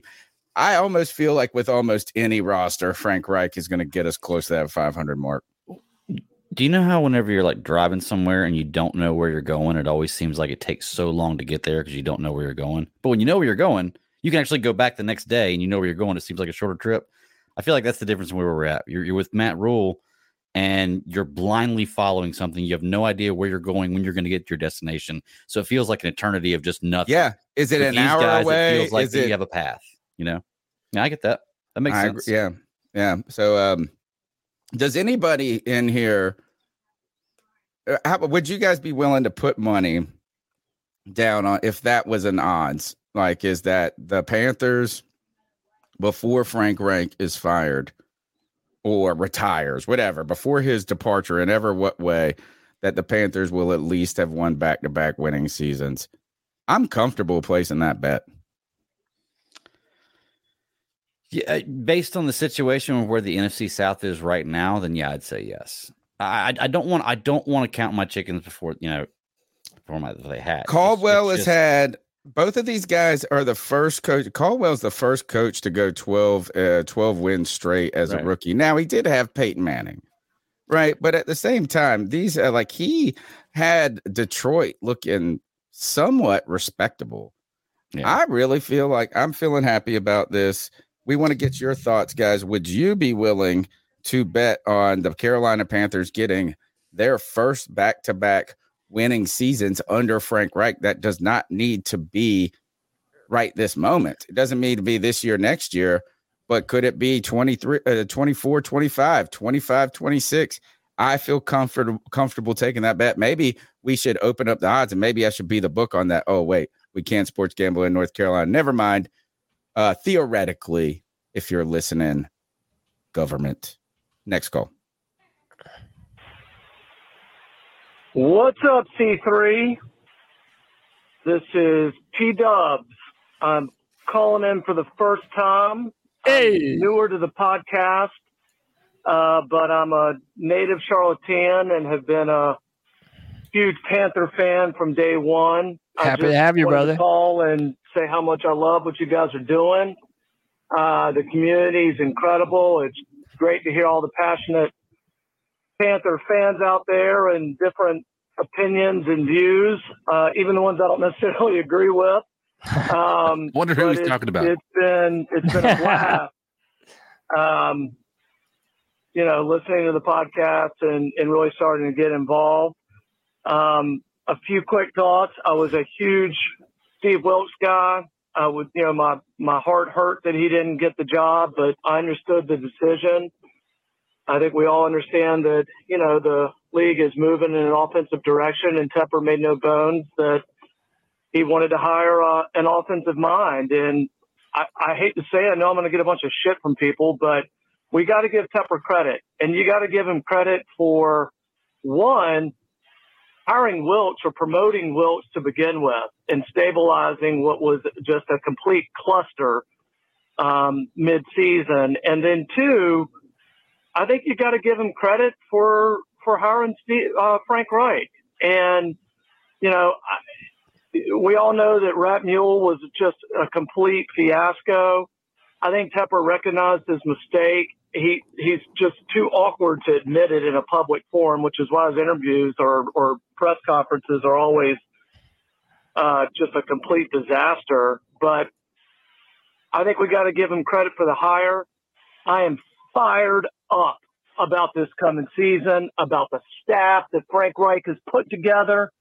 We've got so many different options from a personnel perspective. It's going to be fascinating to see what Fitz does in the draft. Are we going to get a quarterback? I don't know any more than you guys know, but it's fun to speculate about what might happen.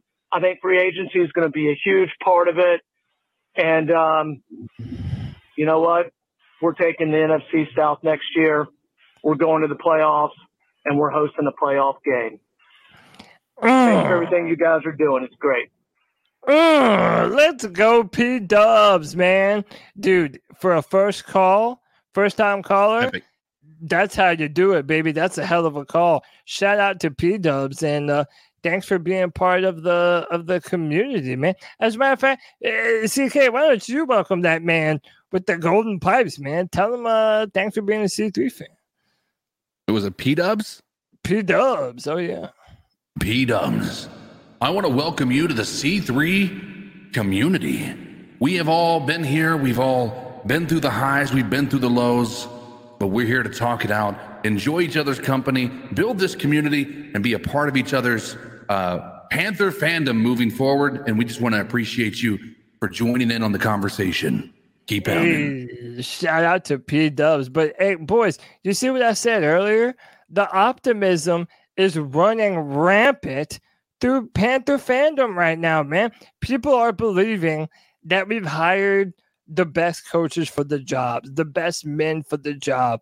And even a public opinion on David Tepper has gone the complete opposite improved. direction. Has improved. Yeah, you- absolutely. this though, and this I want to point out to the caller where I think was a great point is that when he talked about Tepper admitting he was wrong and why he might not he may not have said it.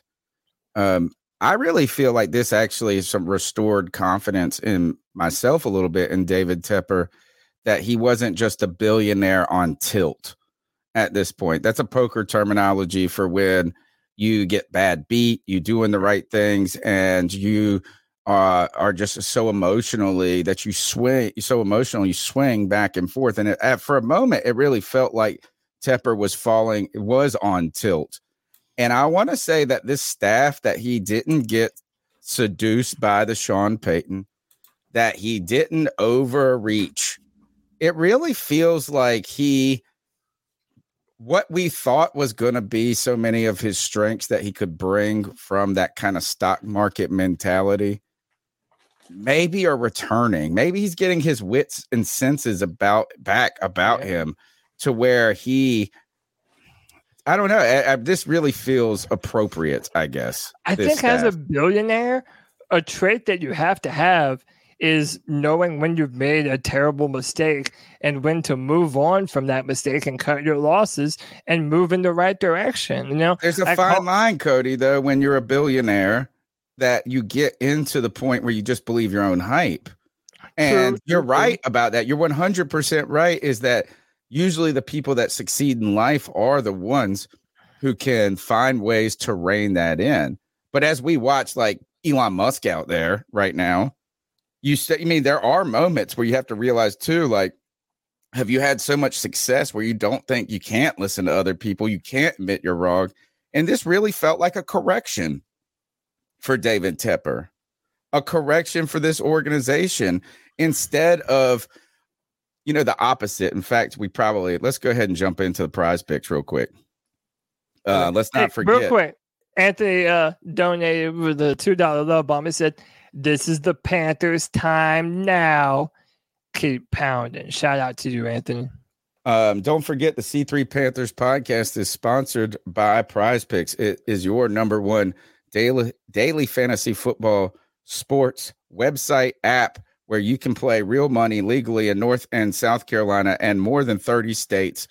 Uh, you can play daily fantasy football sports. Now, though, because there's not football, you can go to uh, MMA, boxing, NBA, baseball's coming up. Counter Strike Go. Yeah, Yeah. they even do esports, ladies and gentlemen. And just as a, um, I guess as like kind of to segue what I was talking about that tilt on tilt, that need to correct. Um, I gotta tell you this is I'm on tilt. I have been on an epic losing streak on prize picks, right? Um, and what I've done is the moment really when I won on prize picks, I did a lot of flex plays. I didn't shoot for the home runs. I just tried to hit doubles and singles, get on base, get a man over, get him in. But once I started losing, I felt like, oh, I just need one big one, one big one, right? So if you want to hit singles, doubles, triples, or hit the big one, you go to prize picks and you don't do what I do, first of all. Whatever I do, do the opposite. but you have to use the promo code C3 because you get a 100% deposit bonus. Uh, ads right now, I got a little bit on these hockey players. I don't want to speak too quickly. Today is the 21st, right? 908. These games are in play. I went under on goals for both of these guys. I could use this one, but I went a little hard in the paint, guys. And what I'm saying is this is David Tepper had a big loss. He went out there and struck out in a big moment with Matt Rhule. He got back up to the plate with Frank Reich. And instead of trying to swing for the fences, said, let me hit a double here. Get on base, bunt this man over with Jim Caldwell, Jim Caldwell, and get a man over, get him in. And you can get a man over and get him in by going to prize picks and winning real money playing daily fantasy sports. I just got to say is like I've just got to, you know what? This is what I'm to do. We'll just talk about the plick, the plick, the pick that I made yesterday. And it goes my my entries. I put in five dollars. I didn't I didn't go for the sixer. See, that's where I've been going crazy. I'm like, oh, let me get this four and try to take this 20 and send me to 200. And I'm right back where I need to be. I need to just chip away one win at a time, one win at a time. So I took the less than on Auston Matthews forward for the Toronto Maple Leafs and the Edmonton Oilers, Connor McDavid. If these guys don't score tonight, they don't score a goal. It's hard sometimes to score a goal in the NHL. I turned my $5 into $15. Get a man on, get a man over, get a man in playing daily fantasy football sports using the promo code C3 at prize picks, and they will match your first time deposit of up to a hundred percent. Cody Lack, you've had some success. My bastard son has had some success, and Drew is out there playing. He's playing fantasy video games. Imagine yeah, if you were sitting on the couch watching your friends play video games. This is what I think the irony of streamers is. People watch people play video games on the internet. Do you know how irritating it was as a kid to have to sit and watch your friends play video games and them not pass the controller? And now we do it and we pay them to do it. And now we're sitting there not gambling, but playing daily fantasy football sports on our friends playing video games in front of us. Dude, I mean, literally any sport that you can think of, Prize Picks does it, man. So, eh, if you want to support the C3 Panthers podcast, best way to do it, hit up our sponsors, man. Use promo code C3 when you sign up. Well, the coolest thing about it is you can mix sports. So I can do an MMA, I can do a basketball, I can do college basketball, I can do football, all in one bet. And now they have stuff out that today. I think Drew was showing me earlier. You can bet now for like the rest of the NBA season. Like you can bet this or not bet, but put a wager that this guy is going to score 20 points at least four more times this season. And there's like 23 games, 24 games left for most people. Like they do all kinds of crazy things. Second half betting, first half betting, first quarter betting. It's pretty insane. It's fun. Prize picks. I got to tell you this is uh, so many people have signed up using the promo code C3. So many people message me- me. Oh, and I want to give a shout out to my buddy Trey I met this weekend. I was hanging out at a local watering hole. My man comes up to me, goes, I listen to the podcast all the time. So Trey from Plymouth, North Carolina, now living in Greenville, I believe, and I think he lives here in Greenville. Thanks for support listening to the C3 Panthers podcast. You know what I asked him? One of the things I asked him is, uh, what do you think? Is it too long? You know, what do you think about the super long? He said, bro, like I work, I listen to it at work. He's like, the more and the longer, the better for me. So it's always nice when you get like, I mean, he came up to me. He's like, I know you, dude. I love what you do. Uh, it was just great hanging out and meeting people like P Dub said, that community. Yeah. Um, and that's what we're building is it's not about let's circle it back to Frank Reich real quick. I will tell you a genuine thing right here that has stuck out to me in his interviews. Not only his original press conference statement, but his uh, what he did in his uh, press conference. I mean, his introductory press conference a couple weeks ago. But what he did today, he continues to come back and say, "This is about the players. This is about the players," and it doesn't feel forced. He knows he's been a player in the NFL. He knows the players win the games. He knows that they're there to put them in the position to succeed. I- and what I love about this is it doesn't feel about Frank Reich. And what I've met when then I- when I met Trey, I didn't want this to be about me. This podcast, I want it to be about all of us. Yeah, I was gonna say. I mean, number one, I, I feel like I, I need to bring something up because I think it's gonna be you because you talked about that um, with uh, with Frank. By the way, Trey, welcome. Uh, we're happy to have you. But you talked about that. This is, the, if I'm being honest, Frank Reich's press conference should be making Greg jump up and down for joy because the thing that he said was that the winning games is 90% on the players and 10% on the coaches right? And i think that that's such an honest answer that he is basically putting that but it's also putting that responsibility on the players too. And i like that at the same time. Um that i was just sitting there thinking about it that entire time today. I was like oh man that's gonna get greg jumping over the moon for this guy. It doesn't because there's just been this constant is it coaching that they can't tackle the or is it that they're just not good at the game? Like so it was a it's an interesting uh, thing to see that happen but i like it. You know, when you look at uh, Nick Saban's success at the collegiate level, is so much that people have talked about, or at least I have a friend that's a big Alabama fan, and he always talks about a coach being a guy that is po- positioning guys for success. You know, and it's not what they do necessarily that change. They're nourishing success in a way.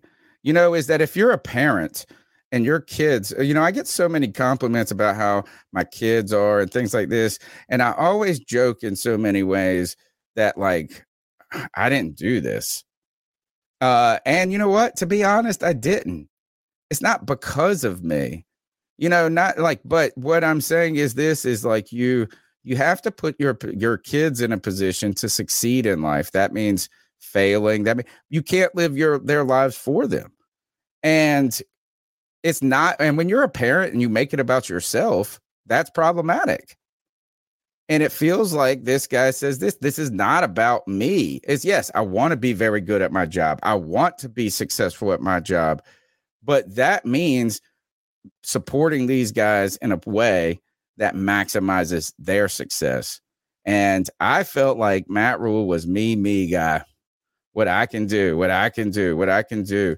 And frank reich what he said is this. He said he tells his coaches they try to put numbers on this. Is it 10% or 20% that the coaches you know 80% players 20% coaching? He said i don't care really what number it is whether it's 10 or 20 we have to get the 100% of our 10% we have to get the 100% out of our 20% so what he knows is that like and he said that's the difference between a game or two or three throughout the season. It feels exactly the opposite of Matt Rhule, exactly the opposite of the concern. Frank Reich was a player in the NFL. He's no, he knows these guys know what it takes to win. They have been in rooms where guys are feeding them bullshit. You know, and he, it just feels safe. And it doesn't feel safe as in we punted. It feels safe. Like I feel like I'm an Italian kid. I'm a mama's boy. My mom, I could murder someone and my mom be like, he a good boy. but my sister, my sister does one thing wrong and she's all over her ass. Right. But uh my mom's house is a safe space for me. Like if anything went wrong, I could be 62 years old in my life in the dumpster and I just be like, Mom, I'm gonna sleep on the couch, and I just feel safe. I feel safe with I feel safe with Frank Reich and Jim Caldwell. Big time parent vibe, pappy vibes. I like it, man. Dude, I, I like I said, I've never felt more comfortable with the set of coaches that I didn't really know anything about. Every time that I hear more and more about them and learn more and more about them, it's impossible to not like them. And knowing that we're building uh, an offensive minded football team with a fast and aggressive 3 4 defense and the coach, the proper coaching personnel that knows how to implement all those different things together. Yeah, Panther fans should be excited right now. The other great thing about this staff, particularly having Reich, Caldwell, Capers up there. You know, Capers comes joined at the hip to Ejiro Evero, and he mentioned that. He said he talked about how good of a working relationship they have. So uh, uh, Evero respects Capers. He's a mentor, right? And what I love about this is that Frank Reich, Caldwell, and Capers know they've forgotten more about football than Matt Rhule will ever know. They've forgotten more about football than I will ever in my life learn or watch. So, what I feel like is this they understand football to where the young cats who have the excitement, who have the innovation, that they know if they're selling them a fraudulent company or if they're selling them something real. What is the dropout movie where the lady creates the entire false medical company where they were doing the blood test? She just went to prison recently. They did a show on Hulu. It was the start, the health startup. You guys don't remember this lady? It's called Dropout on. Eh, eh, it's a great show mm-hmm. on Hulu. Hold on, Dropout. Let me. Go. Oh, I don't have Hulu, man. They uh, Well, they, you they, mean they have heard this? They got too many commercials, man. Um, it's the story of Elizabeth watch, uh, Holmes. Price pick. Price picks. Um, is a good. I'm just no, Elizabeth Holmes is the story, and the company was called Theranos. It's the unbelievable tale of ambition and fame gone terribly wrong. She did basically, she created a healthcare startup company that was like a tech company, and Yeah. she sold this fake technology, and she just was a snake oil salesman in a sense. Yeah.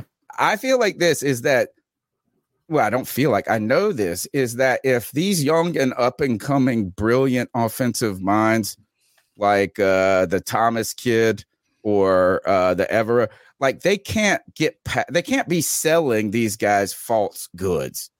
What I they would recognize if these guys were bullshit. They know so much about football. And so that gives me so much confidence in their ability to nourish those attributes, to truly mentor and pull the most out of the young, ambitious guy trying to make his career instead of someone trying to be oh, out over their skis. A guy that's like taking over a company prematurely and trying to convince everybody like he knows what he's doing. They know these guys are real, the real deal. And I think that's why their coordinators have had so much success throughout the league. So, uh, again, a real comfort, I feel, a real comfort. And I don't think that that necessarily, because I saw G Baby out there upset. I'm not saying that he's going to all of a sudden just take us to a Super Bowl. I just truly feel confident being a part of that crew as a fan. Let's go to the next call. Stop me if I played this one already, please. Hey guys, the Ralph, Owl. I wanted to ask you guys about now that Frank Reich is here, does all the small market crap go out the window as far as oh players aren't going to want to come here because we're a small market and whatever? Do they put all that aside and say, you know, I want to go play for Frank Reich. I want to go play for Jim Caldwell. I want to go play for Deuce Staley. I want to go play for Ejiro Evero. All the guys that are on our coaching staff that are here that guys in the league would want to come and play for no matter where we are. You know, honestly, if I think if we had this coach, if they had this coaching staff, I honestly think guys would go to freaking uh, uh, Fargo, North Dakota to play for them. You know, that's how highly I think of this coaching staff so far. And nothing against any Panthers fans that might be in Fargo, North Dakota. I'm sure there's some. It wouldn't surprise me. But they're probably not able to call from the on the podcast because they're probably busy shoveling snow out before they have to go to work. But aside from that, I really like that. we have such a great coaching staff. And what do you guys think about putting all of our players in a package that want to work on the three-four defense, whoever they might be, and uh, throwing in a few mid to late picks in the draft and giving it all to the Chicago Bears for Justin Fields. Let them keep their number one pick. Eh, I don't think if you give the Bears enough players and enough piecemeal and you let them keep their number one pick, I don't think they'll miss Justin Fields too much because they can get a quarterback and they're just as likely to start rebuilding because let's face it, they need everything. And they're the Chicago Bears, but who knows what they're going to do. Anyway, guys, I want to know what you guys think of my call. Anyway,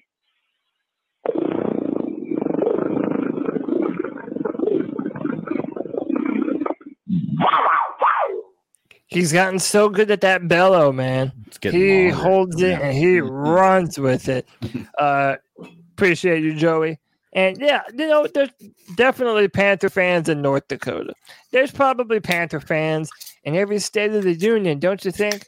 Dude, we meet some Panther fans online from just about everywhere. Right. So, yeah, I, go th- I think well, what he was saying right there, I don't think that the Reich tree and everybody's brought here necessarily brings a bunch of free, uh, high target free agents that want to come here and play now. It may bring some guys here that want to come play for him, but you're not looking at guys like Aaron Donald and and and you know uh, Von Miller type players, top of their top of their you know uh, position in the league type players.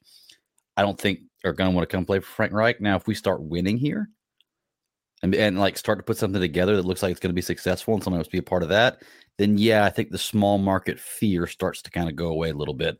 But I don't think first year it's going to be as big. Like I said, there'll be players I think want to come play with Frank Reich, but I don't think there's like a top of the league guy that would come here just to play with Frank Reich right now, in my opinion.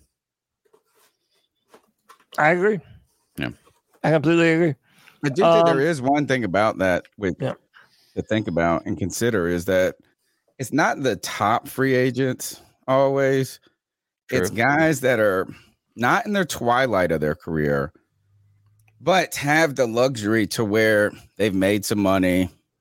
You know, they're not um if you if five hundred thousand dollars or one million isn't if the money alone, if you're like, oh, well, you're gonna pay me a little bit less, you don't want to you would you want to oh well i guess here jacksonville they have to overpay their free agents or at least people have said that because no one has confidence i think that you wouldn't have to overpay guys to get them here. I mean you're gonna have to always pay them fair market but it's like the only way they're gonna go to this other crappy team is if they if the money makes them go because if you give me a legitimate deal i feel comfortable enough in this location to to to go there. Right. And i think evero choosing carolina over minnesota i don't think it was only the money and i don't think it's the roster i think it is the opportunity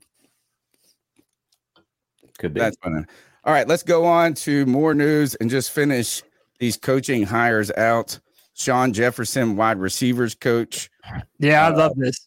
I love this. Father of fa- this is the father of Justin Jefferson. Oh I, The- I thought the- it was Van Jefferson.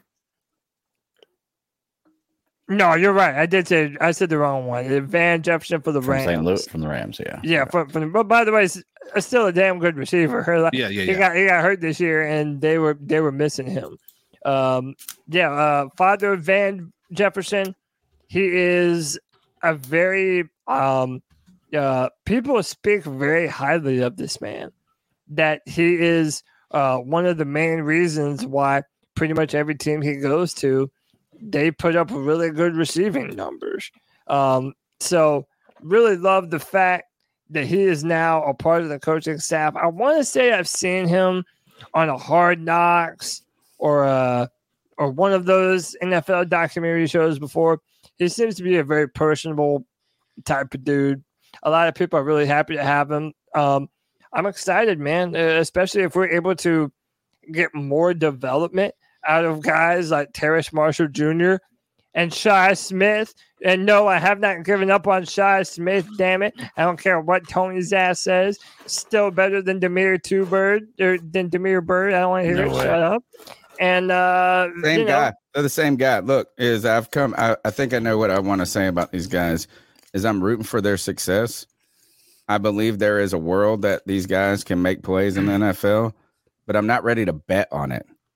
Just like I wasn't, I'm ready to bet on the Panthers winning back to back seasons under Frank Reich's tenure. I'm not ready to put my eggs in their basket. Not to say that I wouldn't be happy, like I don't think they can carry the basket. I just am not ready to bet on certain players with that much of certainty. So maybe Terrace Marshall Jr. turns out to be great. I'm not saying give up on him, but I'm not ready also to put my career on the line for Terrace Marshall Jr.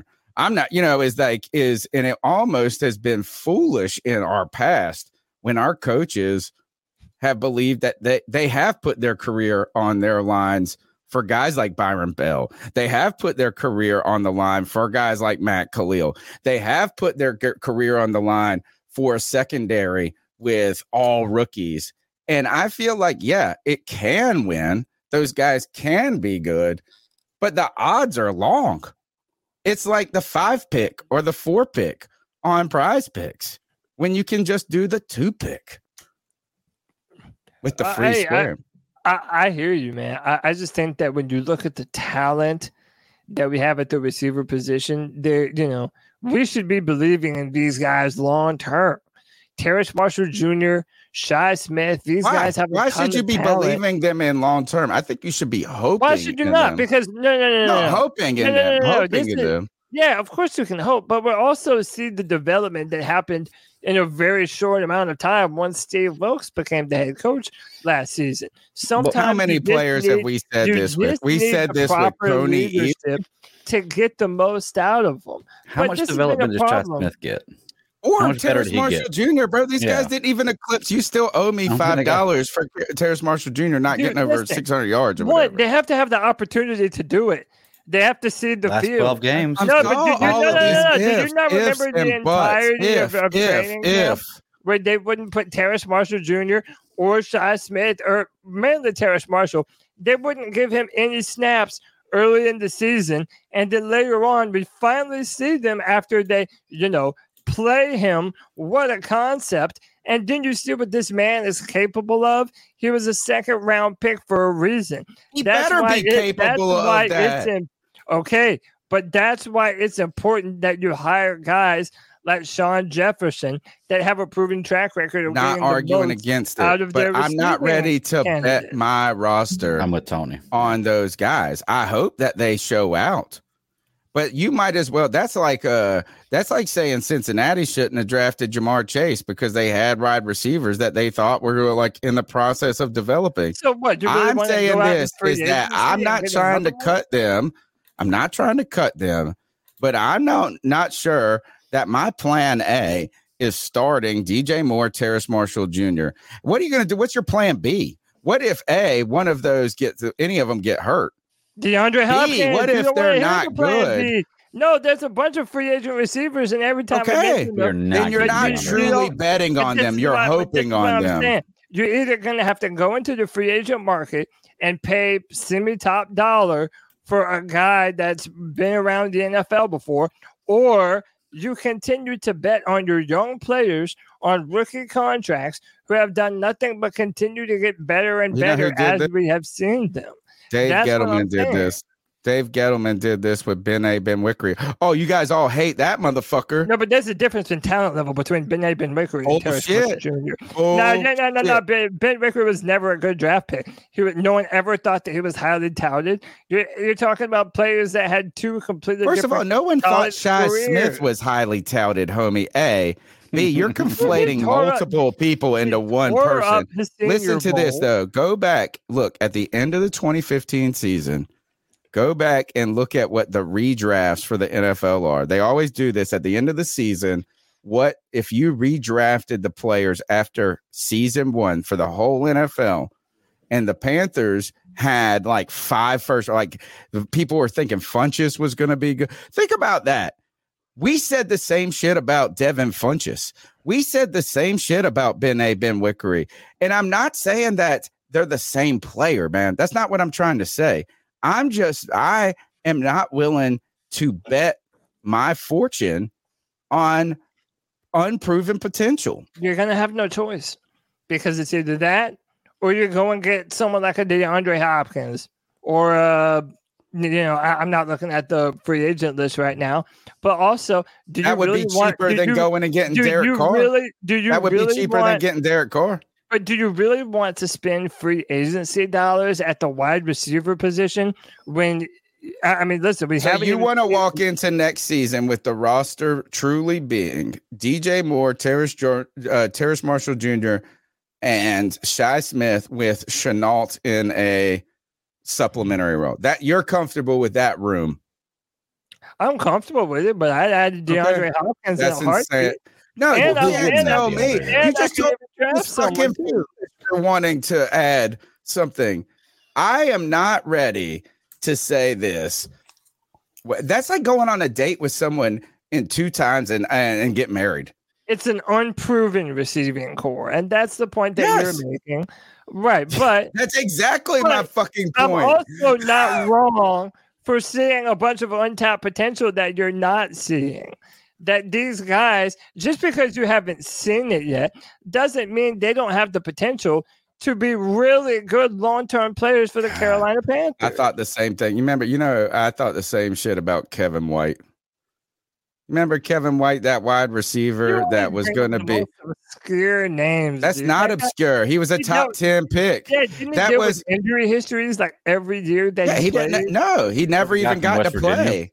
He never. Yeah, he never even played for the Bears? Like he, yeah, he like played one game or something. He was Yeah, always yeah, hurt. yeah, every It year he is that your your uh, Clemson guy is another guy. Uh, Sammy Watkins, the guy that was supposed to be the next Julio. Jo- Look, I've Oh, seen yeah. so many players. Look, I'm not arguing that they don't have the physical capability.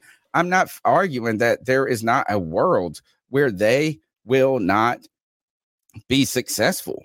I'm just saying this is that it's a risky bet. How many people do you fall in love with every year that Oh, turn out to be fucking risky. nobodies? Dude, no, that honestly turn what- out to be nobodies. Did you not see what Terrace Marshall Jr. was able to do for Terrace this Marshall Jr. did stretch? less in his rookie Oh, year dude, than he- Devin dude, he Funchess made, did. He made he made some of the craziest catches this year. Specifically, that one that he caught the ball between his legs. Did, how about this? This is He when has- you. This uh, he is has- a verification. high What is end- it called?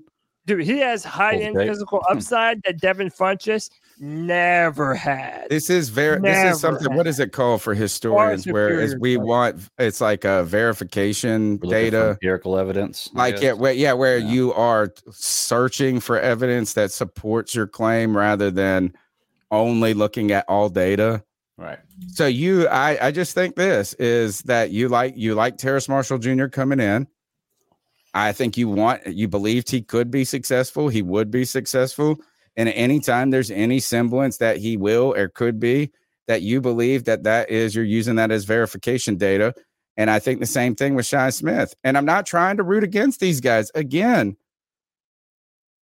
But I would feel more comfortable. And I and look, Devin Funchess showed more potential in his rookie year than Terrace Marshall Jr. showed in his first two years. But guess what? Devin Funchess sucked. He fucking sucked. He loves salad. Remember? Yeah. Remember He that? did love salad. That's it. So Terrace Marshall Jr. is already better. I love Uh, salad. hey, uh, hey, let's talk about this. DeAngelo Hall coming into the Carolina Panthers as a coach. And by the way, coming from the NFL Network, this man was literally working for NFL Network the day before we hired him. He was on there talking about things. So, uh, what do we think about DeAngelo Hall joining the coaching staff? I hated this fucking dude when he played for the Falcons. I hated him. Do- he was a did y'all good player. remember- Did y'all he was a remember good player. that clip? Assistant Uh, defensive back coach. um, Okay. yeah. I could see that, I guess. Do we remember what, Cody? He's an he's an assistant defensive backs coach. Uh, There was a season of hard knocks where when the Houston Texans had to go and play uh, the Washington Redskins at the time, and DeAndre Hopkins and DeAngelo Hall got into a fight, or damn near they were they were chipping at each other, barking at each other, and he was like getting all up in DeAndre Hopkins' face, saying, "Ah, man, I can cover you easy," you know, just talking shit. And the next play, DeAndre Hopkins them or some shit. breaks his ankles, dude. Goes right over the top of him, gets the ball, and DeAngelo Hall like hurt his ankle on that play. Dude, it was pretty embarrassing. Yeah. Hall was It's in the twilight of his career at that point. He was good for the Atlanta Falcons. and I try to there's one player that helped me get past some of my historical angst against players because of what they did in the past for against me. And that was Roman Harper. I fucking hated Roman Harper as a New Orleans Saint. Oh, when he was a New Orleans Saint, he was he was public enemy number one to me, much to the effect like Cam Jordan is to a lot of people now. That was Roman Harper, and you remember him and Steve Smith, where he took what I believe was a dirty hit at Steve Smith when Steve Smith was going into the end and like caught a touchdown. Everybody they just smoked that secondary, and in frustration, Roman Harper went and like tried to teach him a lesson. That's kind of how football used to be. It was like an old school, like, hey, you come across the middle, you're gonna get taught a lesson type deal. But it felt I, I just hated Roman Harper for that moment. But then he came to Carolina and was so authentically committed to the success of the team. You know, I mean, he owned up, he never backed and shied away from his past as a saint but I never felt like he was a turncoat inside, and I came to respect him. And uh, so this is that's going to help me not hold a grudge against somebody like DeAngelo Hall. That Yeah. experience. Yeah, I mean, I'm happy that he's a part of the of the of the coaching staff. He's not far removed from his playing days, so I mean, I really like the trend in the NFL of coaches being the guys that are getting these Previous new players. head coaching jobs. I or the coaching jobs. I love it. Uh, Anthony Deuce Staley's a great example of a guy Yeah, who's sure. moved up. And Deuce Staley, what I like about this is these guys also were good as players. Right. Right. You know, they Yeah. weren't just players. Is Deuce Staley was a a, a hoss. He was a And, uh, he was a good player. DeAngelo Hall was a good player at one point, even though you saw Yeah. him get taken advantage of late in his career. He was not a schmuck. There's a YouTube channel named Femlo Raps. He does these documentaries on players throughout the NFL, and uh, he did one on DeAngelo Hall that was really good. I recommend everyone go check that out. Uh, Anthony Picarello with another two dollars, talking to Tony, says stop sleeping on TMJ. With real play calling, we fine. And I agree, man. I mean, sometimes you have to I'm not work with what you have. And the point that I will make, Tony, you know, going into that 2015 season, especially after Kelvin Benjamin went down in training camp, nobody thought that the Panthers had any kind of talent to be able to make the kind of push that we did. But you know what? Funchess and Terrace Marshall Jr. are the same exact player. No, they're not. And no, No, no, no, no, no. Hold on, Terrence listen to me. Marshall I don't mean the the play on the field and this, but both second round picks, both trade ups. I think we moved up for Terrace Marshall. Did we move up for Terrace Marshall Jr.? We did. All right, we did the same for Devin Funchess. The same. And that's what I mean is like second round, like so. You know what? We'll see where their careers turn out, And and I hope this. point. Sometimes you have to bet on the players you have, even though they're not necessarily proven commodities. Right, Is Terrence Tony's- Marshall Jr. proven? No, but it doesn't mean that he can't be the type of guy that you want him to be. But what Tony's saying is we did do that, and you saw what happened with Devin Funchess. what was his point? And I'm also saying not I'm not betting against Terrence Marshall junior mm-hmm. I'm just saying He's a- this. If you has to came to us me and asked for my investment in businesses, this one's a little bit riskier than a proven business to me. That's it. It's, yeah, it's a good idea. It's a good idea. But you know, I've been in love with these ideas. I think this is that you come back and you'll look at this is that I hope that his career. How about this? If his career is not better than Devin Funchess, then I win and you lose. Like you, he has to be better than Devin Funchess for your argument to hold any water. All right, dude, And he's I'm- already looking better than Devin Funchess ever did. Yeah, you just want to see that is because you after 2015 you would have said Devin Funch is about to blow up. Um, the other is this is you know what? As I say, this is Brandon LaFell better than all of them. Oh God, did, you just Brandon LaFell, go back. He took no, so much- he got- a- look, Brandon LaFell was Brandon good. LaFell better than both of these LaFell. motherfuckers. Nah, uh, listen, I'm a, I'm to bet on the young guns who are more physically capable at the receiver position than ever before, I man. think Brandon LaFell So- was a second round pick too. He might have been a third Run actually. with- no, I like Brandon LaFell. I've always liked Brandon LaFell. Dude, Uh, Panther fans fucking hated him when he was here. They hate, and you know he- what? There was a rightfully so. He wasn't Yeah. great, but he was a little bit better than people gave him credit for. He's an for. LS, he was a USC wide receiver, right? Was didn't he? No, was he? LaFell didn't he come? No, he, no. LaFell came from LSU, right? Yeah, he's LSU, he his not Terrace USC. Marshall Jr. That's the Yeah, wow, comp. that is crazy, Is that yeah. the comp? Go back. I'm gonna look it up. Tell us about this where I look at their uh stats coming into uh out of college. Go ahead. Yeah, so this came from Bears Twitter. Uh, but this is what it would cost for three different teams to move up to the number one overall pick based on a trade value chart. Uh, for the Texans to move up one spot, it would be the second pick this year at 2024 and uh, 2025 first. The Colts would be their fourth pick, the 35th pick in the draft. The 24, uh, first pick in 24 and 25. Now get this for the Panthers to move up to number one to secure their quarterback, they're saying it would cost our ninth pick, our 39th pick, a 2024 first round pick, a 2024 second round pick, and a 2025 first round pick. Hell no, bro. What are we talking about? We are not going to trade the farm and trade the next three years of first round draft picks for one of these guys. Hell no. I would much rather, if you have to have a quarterback, hang back and pick up the guy at nine that you want rather than mortgaging Amen. your future. Amen. Yeah, a I told you it was gonna quarterback take you three. don't even know is going to work out or not. Listen, here's here's the thing that I think is mind-boggling to me. The amount of people and content creators included that are okay with trading three firsts, uh, trading away pretty much every pick that we have to go get one of these quarterbacks. Okay. Number one, historically, that has never worked. You might be able to point out one or two times that a team has been better off in the long run, but I am telling you, like a lot of people will say, well, what happens if we would have traded up for Trevor Lawrence? Look, look how the Jaguars are doing better. The Jaguars didn't have to trade three first round picks to make it happen. Right. Their team is markedly better with their draft picks and with Trevor Lawrence not having traded all of those assets away to go get him. Okay.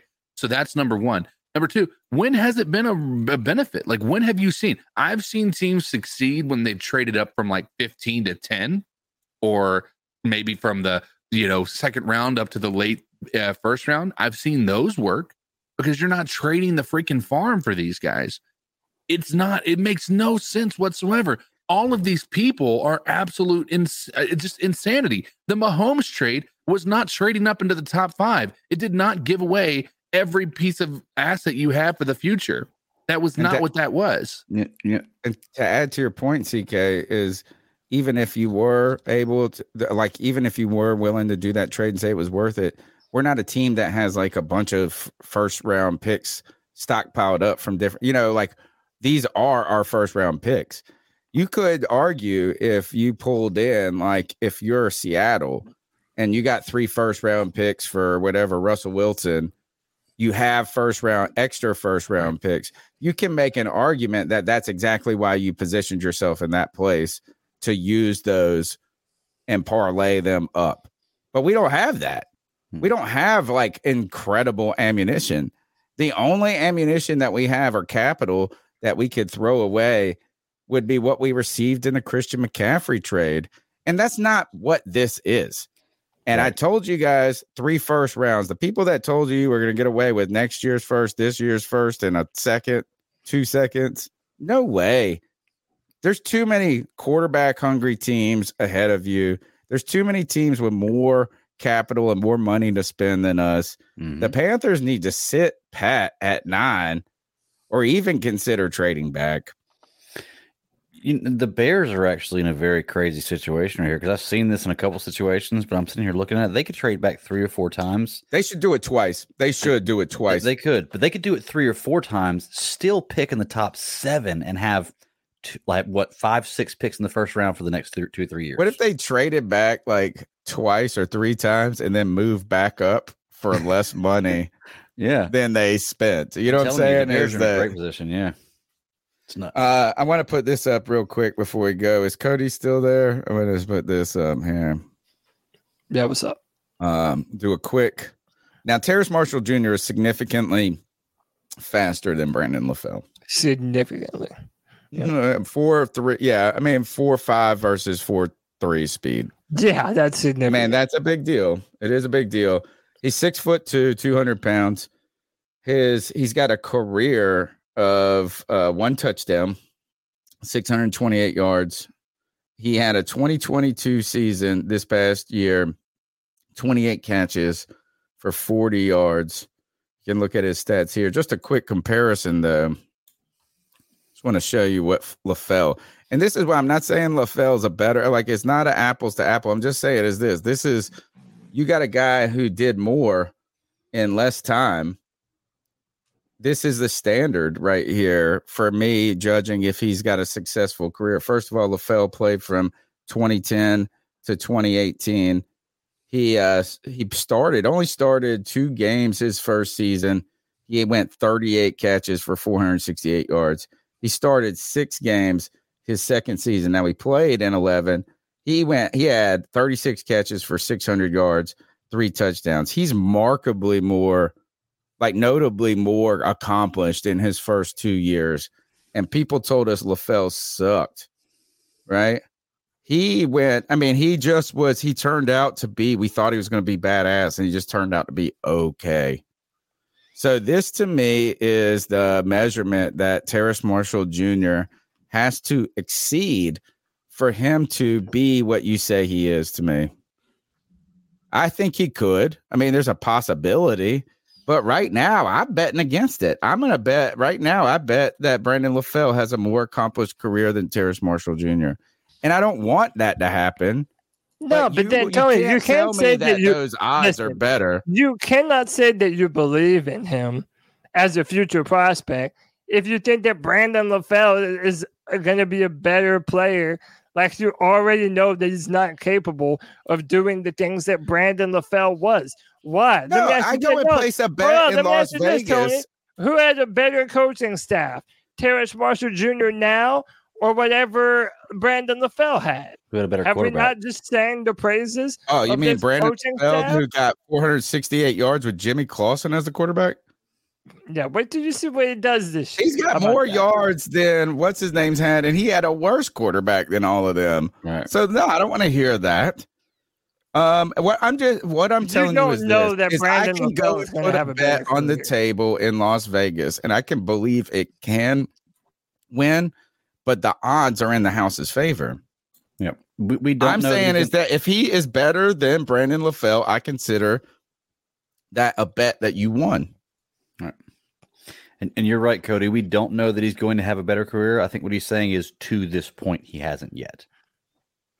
Like to this point, No, just like you- what if you- if- odds if you are. continue, Think- if just you think continue of to go out odds. Right, you no are, doubt. he wouldn't. He wouldn't have the career. If we so- bet, No all right, so is There's this: is if I no bet, point- uh, if you bet a hundred, There's no reason to believe that he's not capable of doing that and then some based on what we have seen him do I feel a like you're not very listening short to me. But, but see, that's the thing, Cody. I'm not. what you're I'm, I saying doesn't- believe he is capable. I'm just not betting on it. right. And and the thing is, Why what you're you saying, bet I, on I, it? I, I kind of get what you're saying, Cody, but it's really that's really not true. You're kind of stepping on your own argument Like we're saying that what he's seen showed so far shows he's not as good as. Therefore, from what we've seen so far, would not represent that he's going to get better. You, you see what I'm saying? But like he showed us nothing to mm, show us that he's No, going it- to get better. I feel like you gotta- we gotta learn about- disagree with that last statement. The the last half of the season, T- TMJ turned it on. To be fair, like he was he was absent for the first half of the season because our passing game was absolute dog dog crap, right? However, he had 28 catches. Right. In the last half of the season, if you look at the numbers, it's probably going to be heavily tilted in the last half of the season for TMJ. But Okay. all right. So here, this is what I'm. This is, I guess, this. I feel like Cody's not understanding what betting and gambling odds are. Is that if you put a hundred dollars that um LaFell will have that not LaFell that TMJ would be would have a better career than uh Brandon LaFell, you would get positive odds back. And what I mean by that is you put a hundred dollars in, you're gonna win plus one hundred money you know, you're going to not only win your bet, but you're going to win a little bit more. If I put a hundred dollars that t- that Brandon LaFell is going to have a better career, my hundred is going to yield eighty. Unlike Yeah, your but dude, hundred that's going to yield I 110 you're is that this is you are to me. You I'm are betting betting on what 13. I You're see betting zero on the roulette uh, wheel. Dude, Yes, don't, dude. Let me say, save your breath, dude. Whatever you're saying, I don't give a fuck, bro. Terrence Marshall Jr. has such a Don't go to higher Vegas. physical upside that yeah, I'm willing to Don't go bet to Las on him Vegas. having a better career. Than than Brandon LaFell did. He is physically capable Greg, mark of it down. doing more. Mark this down. All right. And what? How much are you willing to bet? Put your money where your mouth is. You still didn't pay, did- when- pay me on when your does this- first bet. When does this uh, bet end? When when would you know the Terrence winner? Marshall Jr. retires from the NFL. Fine. What? A hundred? Let's do a hundred. Yeah, let's do a hundred. Sounds And he good. has to have a career. Do you want to do yards? Do You want to do yards, catches, or touchdowns? I think we should do yards. Mm, yeah, let's see. Well, Do you, would you rather have a, a wide receiver that has fifteen thousand yards and six touchdowns, or that has Julio a thousand, Jones. thousand yards and th- twelve touchdowns? Yeah, Julio Jones. Yes, I'd rather Right, have I'm saying, Julio would you rather Jones than touchdowns or the fucking? Brandon LaFell. why don't we see Brandon who has, LaFell the has best more two out of touchdowns three? than Julio Jones. Why don't. Why don't we see who has the best two out of three in each of those stats at the end of it? I like that. Okay, I'll do that. I like that. Yep. I like that. Uh, now we have to live out. Look, Brandon LaFell might play again. Still, nah, he played. Uh, he had a good, respectable, respectable career. He went to Went to Patriots and got a Super Bowl. and he did Cincy for two years and finished in Oakland. Lowest year he never had his rookie year and his final year. He had 468 yards his rookie year. That was the lowest in yards, and the lowest in yards was 2018 with Oakland 135. He had seven touchdowns with the New England Patriots in 2014. Yeah. Six with uh, the Cincinnati Bengals, and uh, I'm winning this bet. I'm winning. I hope I can't wait to accelerate into the future and win this Have you You might as well just beat go ahead and in send eight? it to me. Have Just you ever send beat me? me. No, no, have you ever beaten me in anything? Ever? Yes. One time? What the No, Terrace haven't. Marshall Jr. bet? No. The one where I said Terrace Marshall Jr. would not have 600 yards. You mean What that about bet? the uh Shi Smith would have more yards than what what did he say? What was it that uh Shi Smith would have more I won yards than every bet. Oh, well, that's that was some bullshit. That was because of Matt Rhule. That's like a scratch those out. It doesn't, doesn't count. That's like a No, no, no. motherfucker putting a I bet on a number and on the That was roulette like- wheel. When have you oh, bought- that's some bullshit. It's because that wheel didn't spin the way I would have spun No, it. that don't, that don't mean So shit to me. That was when, Rhule. did, when, when did you beat me? Qualifies when you bet. him. Yeah, Damn it. like, That- oh, that- but not that time. Yeah, shut Yeah, the that's fuck You up. can't use that time or any of the other times that I beat you. I beat Yeah, you I on you know, every that was- that Terrace. was- Have you ever beat me on a Rhule. Terrace Marshall Jr. bet? Never. You've only had one. Yeah, and There's you didn't win it. Technically, one. technically, you hadn't beaten him. So, I mean, Oh. you're not wrong. Dude, I am going to be right on Terrace Marshall Jr. I hope and so. you're going to have to Says- kiss my shoes. You know what? I'm, I'm no, I'm fucking hoping so because we have been. Do you know how long the Panthers have been trying to find that second round r- ri- wide receiver who turns into a fucking star. Brandon LaFell was that guy for us. Like he, we thought, oh shit, he comes out and has his second year as in a sophomore season, first year with Cam Newton. He has 36 catches, 613 yards, three touchdowns. He had a 91 yard touchdown. Right? You're like, oh man, we just needed LaFell to get a quarterback. That's what we were saying in 2011. And then he just turned into a meh player. But his meh was way better than Devin Funchess. That was the next guy that we wanted to be the bodied receiver. The Panthers have not had since Muhsin Muhammad a big bodied receiver that was fucking great. They haven't. And We have got been one now, baby. for- I His hope so. We said the same thing, and somebody put it in the on chat. Somebody put the chat of the real guy we were all hoping for, David Gettis, the man with no fucking hamstrings. Who the fuck is that? See, this is the thing. He's such a baby, guys. It's his is that? birthday today. Thank God you're finally becoming an Somebody, adult. hey, so- no, somebody other than Tony, tell me who David Gettis is. Wide receiver. Ah, okay. What else? Is that the only thing you know about him? I hey, hey, caught you. Nobody knows who David Gettis is, dude. Dude, somebody in the chat was talking about it. And I'll tell you this. Look, here, let's just pull him up real quick. Here's a little history lesson to you. David Gettis was a six round pick. So, you know what? He was what Shi Smith is to you, but to us. He was our Shi for the old hats, except for David Gettis was 6'3, 217 pounds. And in his rookie season, he came out and he had 37 catches for 508 yards, three touchdowns. This motherfucker came out as a rookie and a six. We were like, oh shit, we got him. We got him. And then this motherfucker lost his hamstrings. his hamstrings, both of them snapped, exploded, and he never played again. Never played football again. This dude came out and made what you imagine Terrace Marshall Jr. being as a second round pick. David Gettis was a six round pick who actually did that shit. 2010 with Jimmy fucking Clausen had 508 yards and three touchdowns. He had more touchdowns than Jimmy Clausen. How does that even happen? Oh, I think I kind of remember this dude now. You don't remember? No, it's like he's like one I of these crushes. He's one of the crushes that taught me the lesson you haven't learned yet. It's different Terrace players, Marshall man. Jr. might be that guy. Shi You're Smith blaming definitely is that guy. people. You, you're, you're blaming Terrace Marshall Jr. for what other men couldn't do, and I think that's unfair, man. Um, hey, how about how about this? No, what I said call, before, because- what I said before last season still applies.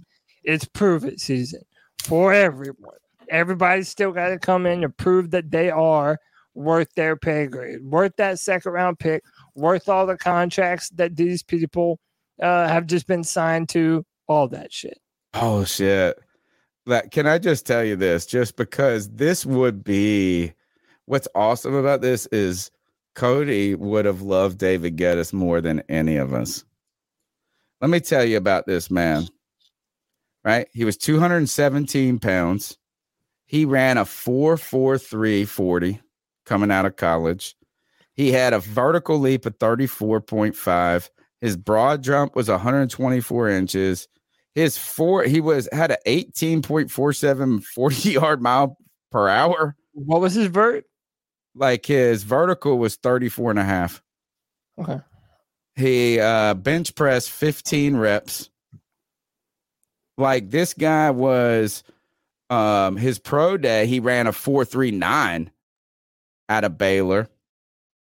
Um hand size 10 inch hands, arm length 34 inches. So if you just think is that this guy was like one of those dudes that you thought could be what draft people found. And you know what? The poor guy didn't have hamstrings. I mean, literally, they both, we watched him explode. They snapped like rubber bands, and he never came back and played in the NFL again. That's it. look, I love teaching these young. You know what? I'm a history teacher, and we got to at some point, Cody. You got to just be ready to be educated a little bit on the past. That doesn't mean your takes now are wrong. Well, sometimes That- they are. Yeah. David Gettis it doesn't tell me a goddamn thing about Terrace Marshall Jr., dude. Not one thing. Yeah, players bust. Okay, I'm saying based He was on not a everything that bust. seen- yeah, if it was He a was a one year sixth wonder, round pick. Hamstrings were a bust. Yeah, if he you're was right. a one year, if he was a one year wonder, he was a bust. Just Well, like the what is he if he hasn't been a one year wonder yet? What? You say if he's a one year wonder, he's a bust, but what is he if he's been in two years and hasn't been a wonder yet? We're still waiting on Terrace Marshall Jr. Marshall to still wonder. That's what I'm saying. We're like, Terrace Terrence Marshall Marshall hasn't done nothing still yet. playing. Gettis doesn't play NFL football. I'm just saying Marshall hasn't done nothing yet. Yeah, we know that. So we just want to just show me something. You don't know that clearly. Let's go to the next All right, call. no, you're right. He sucks. He fucking, he's trash. we love David. What's up, way back C3? day. It's Diesel Drew. Thanks for What up, putting on Diesel this uh, show tonight. I know it's a little bit slow in the uh, chat room. Uh, thanks for everything you guys do. Uh, I, I agree with G. Cavassier here. I, I think we're going to win the NFC South. I think we're going to move up in the draft. I think we're going to get our quarterback. It just feels like we're making so many moves with coaching hires. It just feels like we're about to make a move with quarterback. Go get our guy.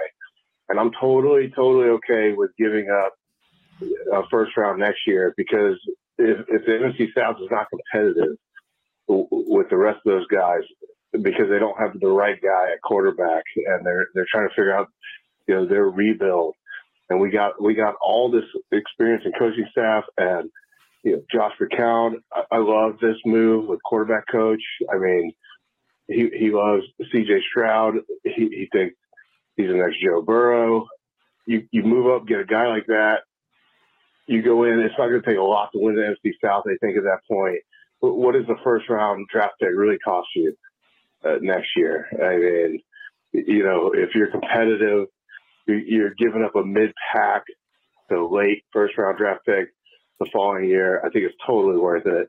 I think we've got. I think we've got. This is the best thing David Tepper's ever done. Like finally, like if his money was worth anything as an NFL owner, it's this. Go get these guys that have all this NFL experience. Love what's happening. Feels like we have corrected the ship. I'm excited.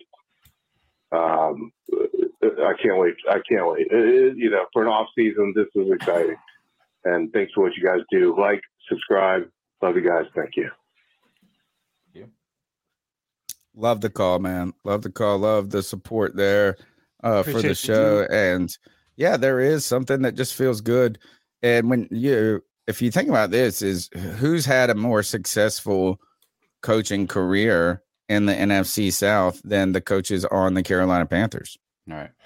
Right? Is I mean, you can't count Arians because he's. I mean, maybe if you want to say he's in the front office with Tampa Bay, if you want to throw them in, then maybe we can we can have that argument.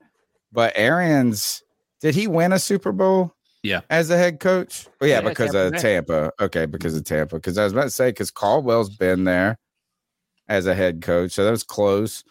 But definitely, if you exclude Arians from the equation, the Carolina Panthers have the most accomplished coaching staff in the NFC South. The funny thing is, is everybody else's coaching staff is the most questionable. Like Dennis Allen has the worst track record of any coach in the NFC South. Like, and it's bad. Like they, the, for whatever reason, they promoted him to the head coaching position, and uh, he has been exactly what we anticipated him being, and that is garbage. You have, uh, you know, obviously they've already fired some coaches in Tampa Bay because of what happened this past season. Um, and then Atlanta, I mean, who knows how much longer Arthur Smith has? I mean, he's, you know, got two seasons in and it's been, you know, no improvements whatsoever. Uh, so it's going to be an interesting, uh, interesting, uh, you know, season next year because if Reich comes in in one year and he's able to show up these other, you know, squads and win the NFC South, I think you're going to see a, a, a- fire sale of the, the, uh, the NFC South head coaches outside of our team. I, I think the caller touched on a good point there about the NFC South, and you might not need a first round pick next year because of how strong, how weak the NFC South is going to be. The only problem is, I don't, I, and I may have not heard it. He didn't say where he wanted to move to. like trade to. All he said was he didn't mind giving up a first round pick next year, which I wouldn't either. One first round pick next year, but I don't think there's anywhere we can move forward from nine with Well, one it gets first you round to pick next six. year. Maybe yeah, gets to get to to where we six gotta go. or something. Right. Yeah, I don't Right. think one first round pick's going to do it. And if you Like wanna- want to do, I um I expect this draft, and again, I hate this speculation. Um now, like uh, we'll talk in a momentarily about how this is mock draft season. I don't have a problem with mock drafts. They're fun to think about. You get to learn about prospects and some different things. But at the end of the day, when you see people doing 15.0 drafts, mock drafts, it's like now you're just moving guys around to move guys around. Right. But I do think from a guy who doesn't care about the draft really, who Cody has to each and every week convince me to care about even a draft a potential draft pick. This draft could be resemblant of the 2018 draft. Is that when Baker Mayfield went number one? Is that 2018? yeah, it was 2018. Darnold? Yeah, 18, I- 18 was Darnold, Allen, Jackson, Mayfield. Yeah, so I could see this draft. I could see a world after the combine where Stroud and uh, Anthony Richardson per, like jump to the one and two, and Bryce Young fall to three, four of the quarterback rankings. Like I could see this being a draft where teams fall in love with upside more than they have with Bryce Young's accomplishment and polish going into the league. I could, you know, I think a uh, AR fifteen could be a guy that people fall and you know he runs the forty, he goes out there and fucking does the vertical, and then he shows off the arm talent. I could see us all falling, GMs falling in love with him and him jumping up. So what I do think is that this draft could shake out to where at five or six, maybe the guy you thought that was completely out of reach is actually there. And my question, I want to ask you this is we're going to play this next call because the next call is from Panther Pickle. And I want you to think about this because his call is about Anthony Levis. Anthony Levis. Not Anthony Levis. Who's Levis. that? Uh, whatever. Will Levis. Will Levis. I was thinking of uh, Anthony Richardson. What if Anthony Richardson shoots up the draft board? I wouldn't there- doubt it. Uh, Dude, Right, they're is there a saying world where Bryce Young can actually slip to nine. No. I'd rather Stroud slip. Never? down, but yeah. Nope. Never. No. All right, let's hear what he's got to say about Levis because I don't think Levis is going to eclipse Bryce Young according to Panther Pickle. Hey, this is Panther Pickle. Uh, I just wanted to pop in and say that um, Will Levis's awareness, pocket awareness, just is crappy. I know he was sacked 56 times of the last two years. I know he was, um, he's thrown 23 interceptions in two years. Um, I know he had a bad team up there, but you're just not going to convince me that it's all on the team and it's not on him. And uh, and, and um, Anthony Richardson is a developmental quarterback. Um, he won't be able to start at all his rookie year, and I'm not certain that he will start be able to start next year. Um, I know people are putting high hopes on them guys, and they're building these quarterbacks in this class up far beyond their talent level. But um, you know, it is what it is. Uh, if the, if we draft a quarterback this year, um, I'm just not certain um, it's going to be the correct decision. But hey, I do like the fact that the Panthers have showed interest in Hendon Hooker, who I still believe is a high second round pick. But we'll see how it goes. Have a great one and keep pounding. I really like Hendon Hooker. I really do like Hendon Hooker. I, I, I don't know if we're going to draft him, but I mean, yeah, listen, I don't know. I, I've said this before. I'm arguing about this currently as we speak on Twitter. Uh, I think Matt Corral, Will Levis and Anthony Richardson are all in the same wheelhouse in terms of talent level and perspective. Matt Corral had better stats than both of those two, also playing in the SEC. So basically, if you're going to draft Will Levis or Anthony Richardson at nine, I don't know how you can guarantee them the coaching job over Matt Corral.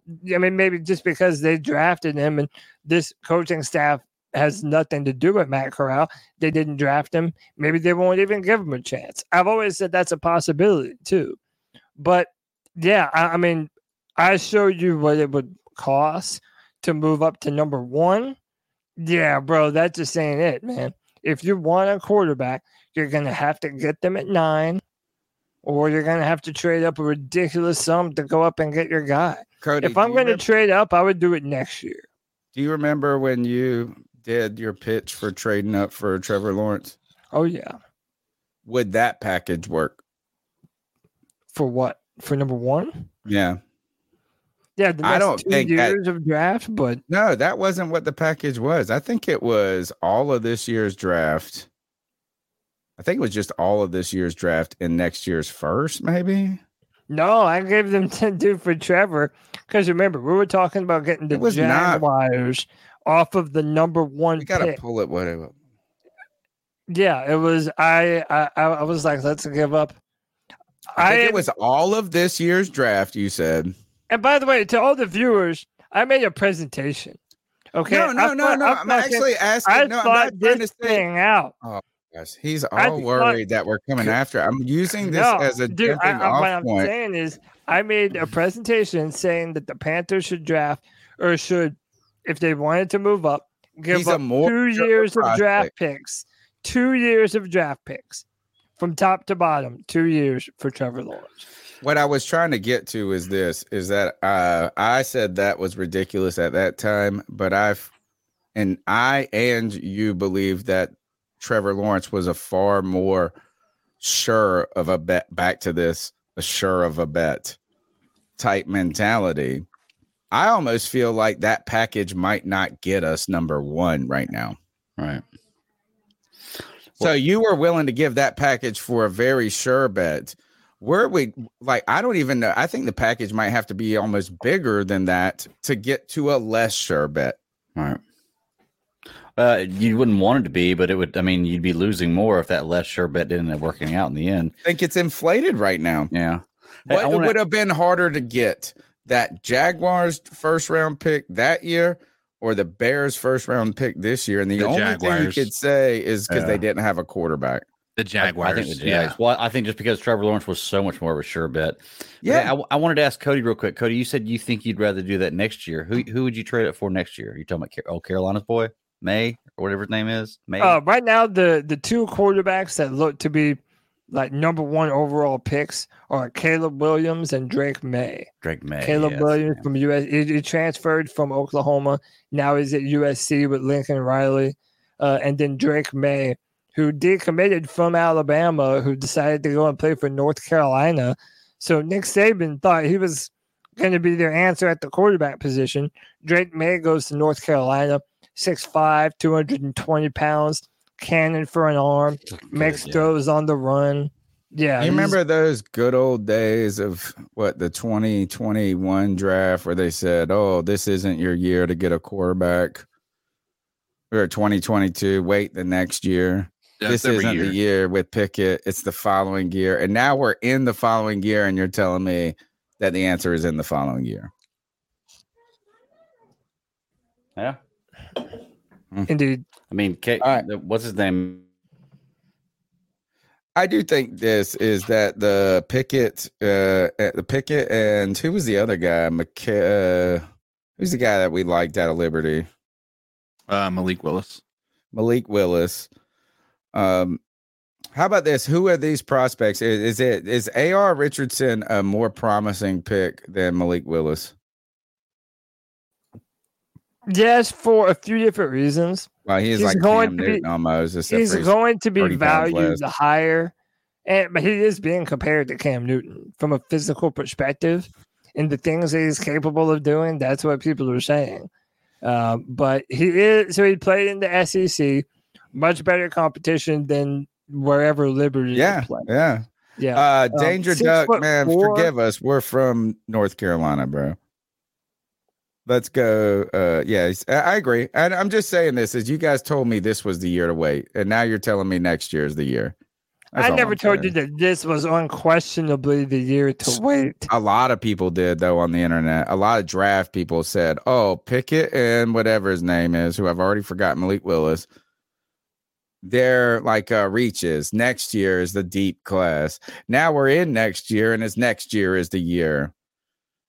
I agree, though. I don't think anybody's proof. I think everybody's got flaws right now, and I don't think any of these are guys that are more polished than Trevor Lawrence was coming out, more polished than Jim Burrow, uh, Joe Burrow was coming out, and arguably Cam either. None of these guys are more accomplished or better than Cam was coming out of college, and they thought Cam was a project. You want to know? two- You want to know why the the price of these quarterbacks are so much higher right now? Is because when you look at the landscape of the NFL, there are so many great quarterbacks. You're not going to compete until you have one. you're either in the land of a quarterback or you're, you're in the land of not having a quarterback. I mean, just what it just comes down to. Yep. And we just want that feeling again. Remember what I told you, Cody, on your front porch? When Cam Newton was in the game, it didn't matter who the fuck. We could have Brandon LaFell. Hell, we could have Shi Smith and Terrace Marshall Jr. and Brandon LaFell, and I would have more. Co- like I feel like, man, we got a chance. We got a fucking chance. I want to be in that land again. Let's go to. I bet you. I feel like this is Joey the Blind Panther. Uh, oh. Hey, hey, hey. You Yeah. know who the fuck it ain't. Boyka, boyka, boyka! It is Joey. This is Joey the Blind Panther. But I gotta talk to my brother G Baby for a second here. Let me tell you something about being a sports fan, bro. I know I'm usually not too, uh, I don't usually hold back with you, but let me tell you something. No matter what team you pull for, and this will apply to literally everyone, including me, no matter what team you pull for, you're gonna get your heart broke, my man. It, it's just gonna happen. You know, it, it sucks. It really does suck. But you know, just look at it as that abusive ex girlfriend who you always think about when you're drunk because she's got the golden coochie you just can't stay away from, no matter how much time You she calls you, a golden bitch, she calls you gay. But you just keep running back to her. You know, that's how I feel about the Carolina Panthers sometimes. And G baby, I hate to break it to you, but it doesn't matter if you're rooting for the Kansas City Chiefs right now, dude. Especially if you have some negative tendencies. Yeah, you, you, heartbreak is just the name of the game, my dude. Anyway, guys.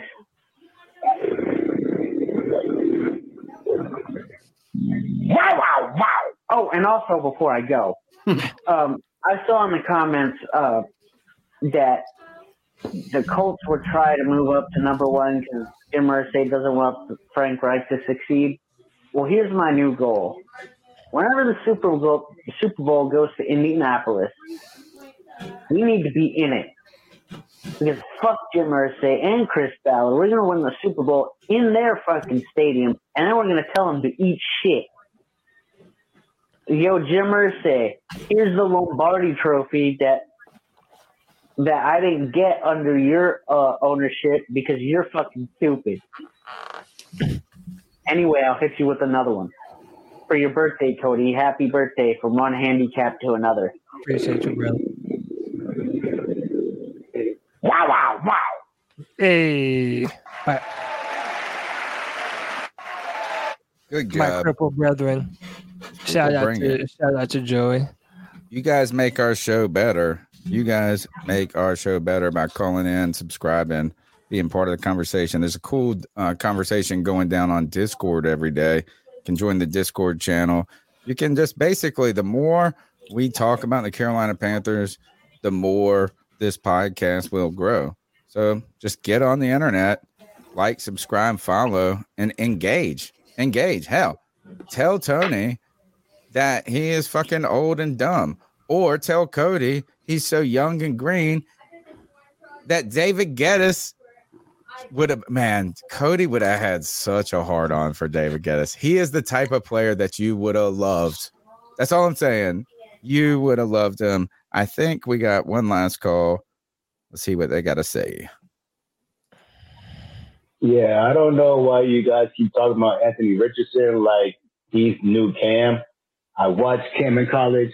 I watched this guy in college, Anthony Richardson. I'm from Florida, South Florida, but not North Florida, but it is what it is. I watch him all the time. He is not Cam, bro. Cam won every game in college, every single game in college that he played. Anthony Richardson won probably like six or seven games in his, in his last year. Come on, man. He's not the same player. Don't get fooled by the stats. Don't get fooled by the talent level that you see because it's not there, bro. Don't get fooled by the, I don't know, it looks like He Man, plays like Jane, bro. That's my call of the night right there. That is my call of the night. And not to shit on Richardson, but sometimes we've got to remember the love we had, the the what we had that was so great. And the Cam Newton will always be the standard. I asked my friend this, guys. Um, how do you until someone replaces or excels at that position, they're always going to be the comparison. And what I mean, you guys keep telling me don't talk about Julius Peppers anymore. Don't talk about Julius Peppers. But no one has been better at defensive end in a Carolina Panthers jersey than Julius Peppers. People tell me not to talk about Cam Newton anymore. The the only way for us to put those people in the past officially is for someone to eclipse their meaning to us or to at least parallel it or reach the similar height. You know, Luke Kuechly will be the standard, and uh, uh, Sam Mills was the standard until you know what I'm saying. It's like until they're replaced, and so we will not stop talking about Cam Newton until someone is actually better than him because he's the last great at that position, right. and he was fucking amazing. Yeah. That but you know, Patrick Mahomes is a more accomplished NFL player, and he wasn't like that in college. You know, he didn't. Cam, though, you're right. It's like you got to be careful how you casually throw around, and not people like someone did it in the show or whatever. I think that's what he's talking about is remembering, like, don't diminish the past greatness because you see some sort of trait in that person that's resemblant. I don't know. I mean, I think that that's um the thing. A lot of people were saying the the comparison, right? It's okay to say that they're similar. Nobody is saying that he is Cam Newton. Nobody is saying he is the guy. Like they're saying that he has the potential to be like Cam Newton in a lot of ways, but not a single person is saying he is Cam Newton, right? There's just traits that are similar, and I think that that's a fair thing to say about a guy like like uh like uh, like uh, Anthony Richardson. If um, we could give uh, Cam some the credit we really probably should extend to Cam right here is that Cam has created a world where we can see success in players like Anthony Richardson, Lamar Jackson, uh, even uh, Josh Allen. Their ga- Cam proved that that game is like uh, that can work. And the narrative that quarterbacks who were athletic, you think today people still talk about pocket presence, but you know what is without Cam Newton, we Anthony Richardson would be a seven a, a fifth round pick. Right. They would say, "Oh, he can't be that." Lamar Jack like it's like they created it's an evolution of acceptance and now you have coaches like Frank Reich saying, this is the game, bro. This is the game. People, it's just hard to remember that just a decade ago, Cam was the guy that uh, ushered in this era of freak athletic quarterbacks. Are you guys ready to put Jalen Hurts in uh an, in, in the upper echelon of quarterbacks in the NFL? I think mean, there's a I'd put him real in the top- I put him in the top ten. Yeah, I need to see one more year of solid play before I think he's like a top top guy, but he's definitely top ten. I think. Yeah. Yeah, I think so. Without the I've Cam been saying Newton it like this. people would continue to doubt him. I've been saying it like this. Guys like, or okay, Cam Newton died so that quarterbacks like Josh Allen and Justin Herbert and Justin Fields sacrifice. can live. He's the yeah, he's- I mean, yeah. like he, he, He's the martyr. he paved the way for the big, strong, dominant physical freak at the quarterback position that can make all the throws and burn you with his legs. You know, so I yeah, Cam. I don't know if Cam will ever get the credit he deserves. I mean, that's kind of a conversation for another time, but It's not I- that if he gets the credit, we just shouldn't forget the credit. And I think that this is sometimes you hit pivot points or momentum points that reset the game. And you could probably put Patrick Mahomes in this category right now. And what I mean is Patrick Mahomes, the kind of creation vibe he gets where he can flick it, where he can do this stupid behind like he's like dishing it like Magic Johnson out there. I think that before people saw that as gimmicky, and Patrick Mahomes made the sidearm throw a legitimate part of the NFL. Uh, a legitimate part of his game. No, like everybody does it now. Herbert does, like every, like we. see Philip Rivers been an doing it for years. No, he just ridiculous. Matt Stafford to a degree. No, but Tony's right though, in that it, he has popularized it in a way that now it's like a prerequisite for quarterbacks coming through the draft. Right. if you can't do that, right. Can you make the off-platform throws? Can you throw the ball from different arm angles to be able to get the ball around defenders? Uh, yeah, I mean To- Tony's right in that regard. He has popularized. Um, how, how about this? Even before Patrick Mahomes, quarterback coaches were very strict on mechanics. And that That's what I'm cer- saying. Right. There is a certain position that your arm is supposed to be in when you're throwing the football to this level of the field. And Patrick Mahomes said, nah, man, I'm going to play backyard football and do it my way.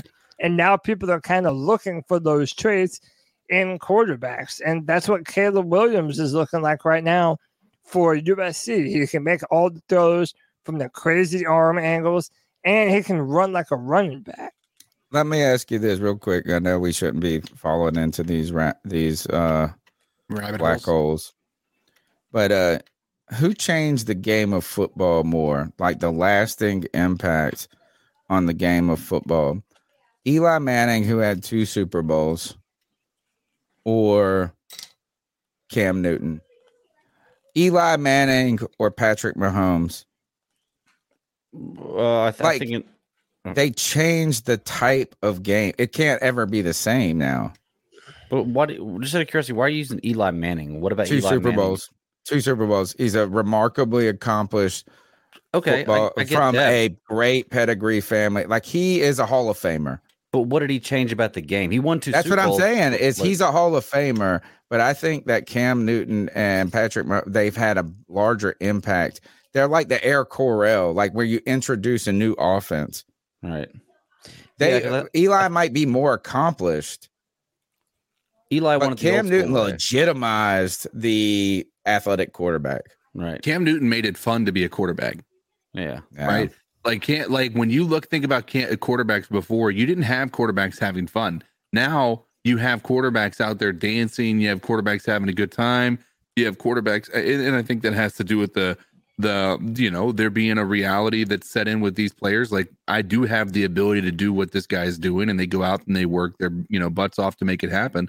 Cam Newton definitely was a catalyst for that type of stuff. And Mike Mike Vick was the catalyst for Cam Newton's uh, generation of quarterbacks, right? So I mean, there's there's a lot of uh, building on the on the pedigree of other players, and and Cam Newton certainly is uh, is a part of that, and I think he deserves to be uh, respected for that. All right, let's move on. Uh, we got a, a few more things. Actually, we do have a lot still to talk about. Uh, we we'll named zip, it. We'll zip. We'll zip through it. You know, uh, and it's not really much. Uh, Bradley Bozeman. You know, we're wondering when when he could potentially uh, get a franchise tag, or they might sign him to an extension. Today was the opening day for that, so the Panthers can now make these designations. And I just personally hope that uh, Bradley Bozeman is going to be signed again very soon. I believe he telling was one of the most important parts of our offense last year. There is not a single shot in hell that they let Bozeman go. Sorry, I'm just saying there is not a s- there's not a single chance that I believe that this team is going to let him walk.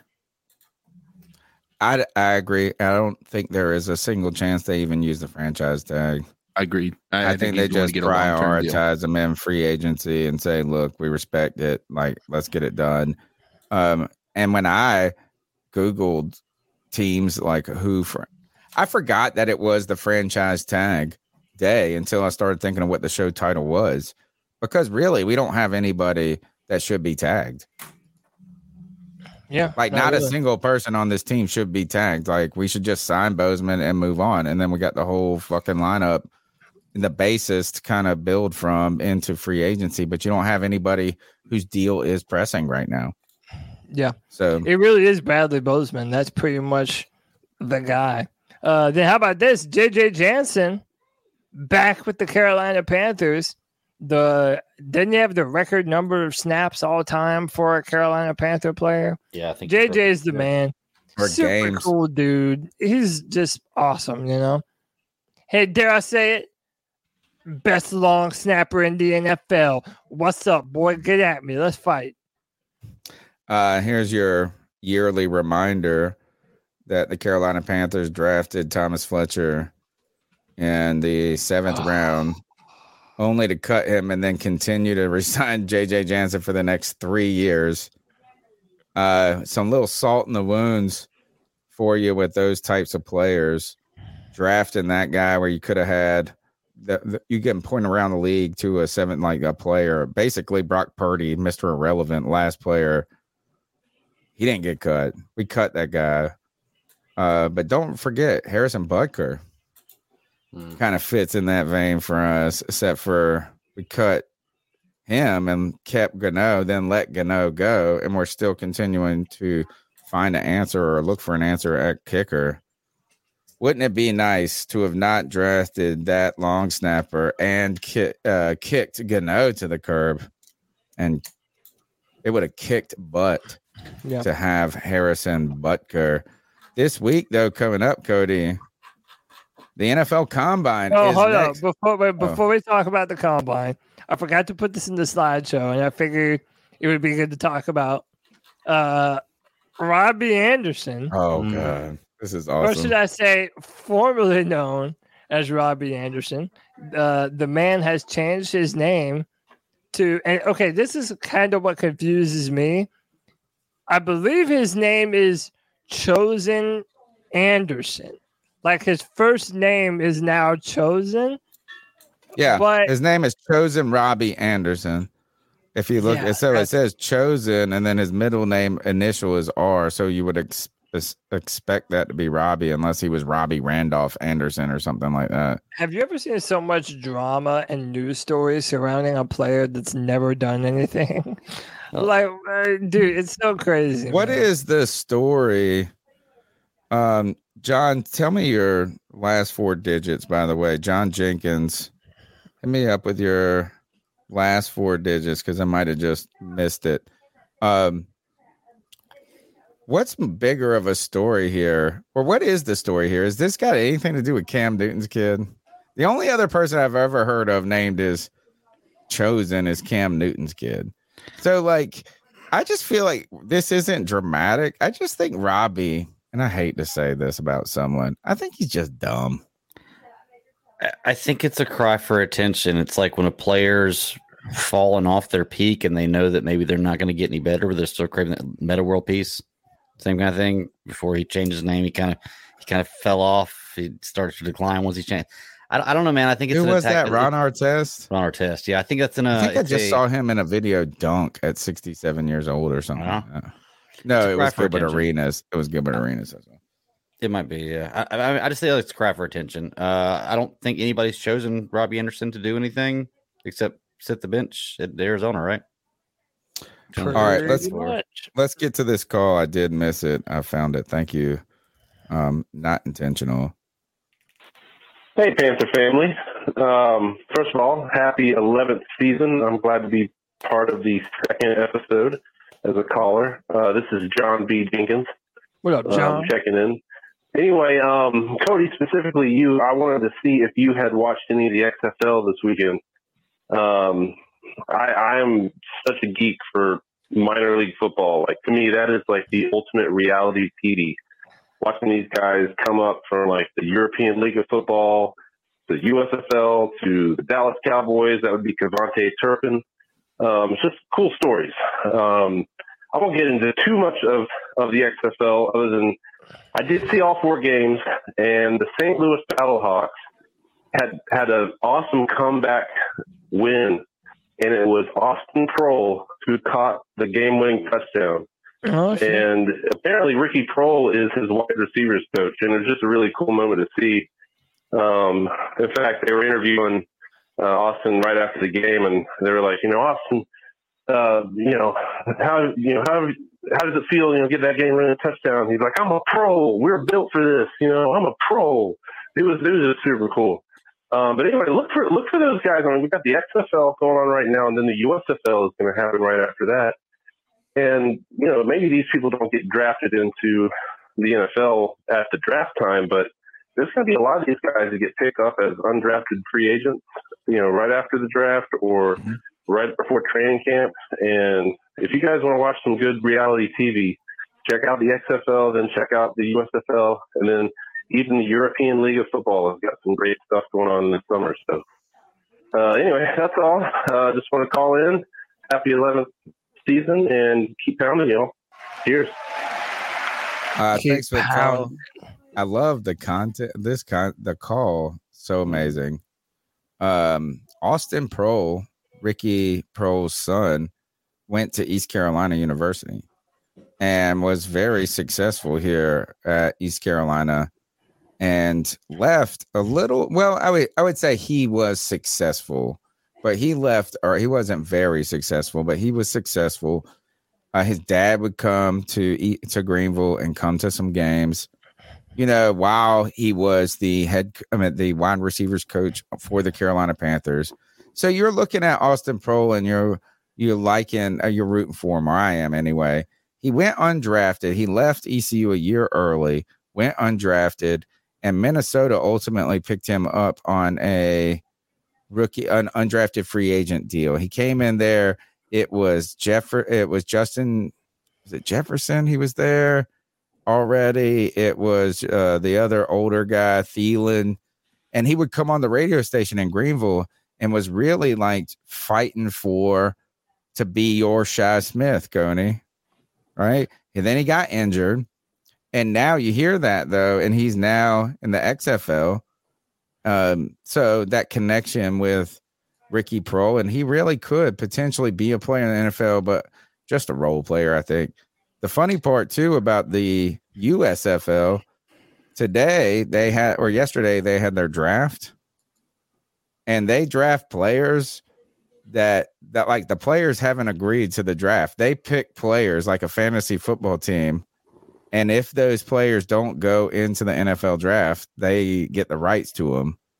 and if they decide to join the USFL, they have to sign with the team that drafted them. So today or yesterday they did this, and there's a guy Keaton Mitchell who was the running back for the ECU Pirates, and this guy had the fastest touchdown in the in, a, in the in college football this year or something. Like he went 22 miles an hour, like he broke this one, and he was like the fat, like they clocked it using that GPS shit, and it was like this dude. Is the fastest guy in the NFL in pads. I mean, in the college football in pads. Hmm. So he got drafted by the New Orleans Breakers or whatever this team is, and people on the internet and around ECU are going crazy, like, "Oh, this fucker left ECU early." and he gets drafted in the USFL. He didn't actually do anything. He just woke up hmm. And he was drafted. Like he didn't like go into the USFL. It's like he just woke Right. up and he's preparing for the NFL draft and he got drafted into a, t- a league that he is just going on in this parallel universe. and he's like, I mean, if he goes into it, he's got to sign with this team. And people are like, what an asshole for leaving school early. this poor guy is just like working out today. Right. Did uh, Leighton Grant says he went to EC uh, UNC, not ECU.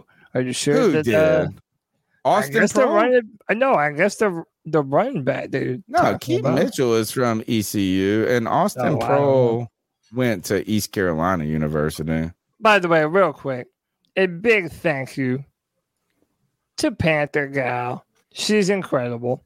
She comes in with not just the five dollars, not just seven dollars, but a whole nother. She man, she sent me twelve dollars for me to go get some uh some Dunkin' Donuts or some Happy Starbucks. birthday. Happy birthday, Cody. But hey, thank you to Panther Gal seventy three. Thank you Um, to everybody wishing me happy birthday. I as we appreciate it. As we try to cover the combine, Cody, let's pull up the schedule real quick. I think this is what do you want? What position groups do you want to watch in this combine? Oh, I mean, you already Can't know. watch I all mean, of I'm- them. Just tell me which ones you are excited about. Well, no, you already know I am gonna watch all of them. Uh, and hey, you know, maybe one of these days, uh, for one of these, we will do a uh, a live stream, a watch along. Tony and Oh, I already kind of spoken Roll. about it. Yeah, you know, we we might might do that. Um, but no, I'm really excited for all of these. I'm really excited, obviously, quarterbacks and wide receivers to see what they're capable of doing. Honestly, a lot of the offensive positions. Um, and you know, a lot of the uh, when you heard Scott Fitterer say that we're in a position to take some explosive upside kind of players, you know, I feel like the offensive side of the ball is what he's talking about. So, uh, t- you know, quarterback, wide receiver, uh, offensive line, running back. Basically, the last couple days of the uh, of the combine is more what I'm excited to look for. And by the way, this is where theoretically all the quarterbacks should produce all the clips that you're going to be seeing online. You know, how fast does Will Levis run in the 40? How fast does Anthony Richardson run? All these different quarterbacks. So it'll be interesting, man. Especially if you're a Panther fan and we have so many options as to what we could do in the draft. Yeah, it's going to be fun. This is going to be a fun combine. You know what the coolest part about that run thing is, Cody, is when they take the person who's run it before and they make them very translucent and they make them run beside them, so you can see how this person ran compared to Derrick Henry. Oh, yeah, yeah, yeah. something like that. That's the only cool thing about that to me. Like I think it's cool technology, but the simulcast the, Yeah. of the of the different runs that they do. Oh, Uh, by the way, uh, it, it dawned on me. No, go ahead. Go ahead. Go ahead. Apologies, real quick, quick to Leighton Grant. Austin Proehl was at Carolina. I'm thinking Blake Proehl. No, all right. So there, I think there are three of the brothers. So I was wrong on that. Uh, Cody, Saturday, the quarterbacks. Saturday at one, the quarterbacks are doing their exercises. Like I think I'm ready to sit here and watch it with you, and you tell me. I mean, we got to watch quarterbacks. I think Thursday with defensive line. Now you can't really learn but so much, I think, from the combine from being a mean, nasty defensive line. But like I'm interested, the two positions that I'm interested in watching at the combine would be D line and quarterback. Thursday and Saturday. Maybe we'll do a watch along where we can hang out and watch those quarterbacks at the very minimum. Let us know if you guys would like to hang out. We can't broadcast the stream, obviously, but we could all sit around in a room and talk about what we're seeing, have a good time, and hang out. Cody, what's next other than the schedule? I think we have.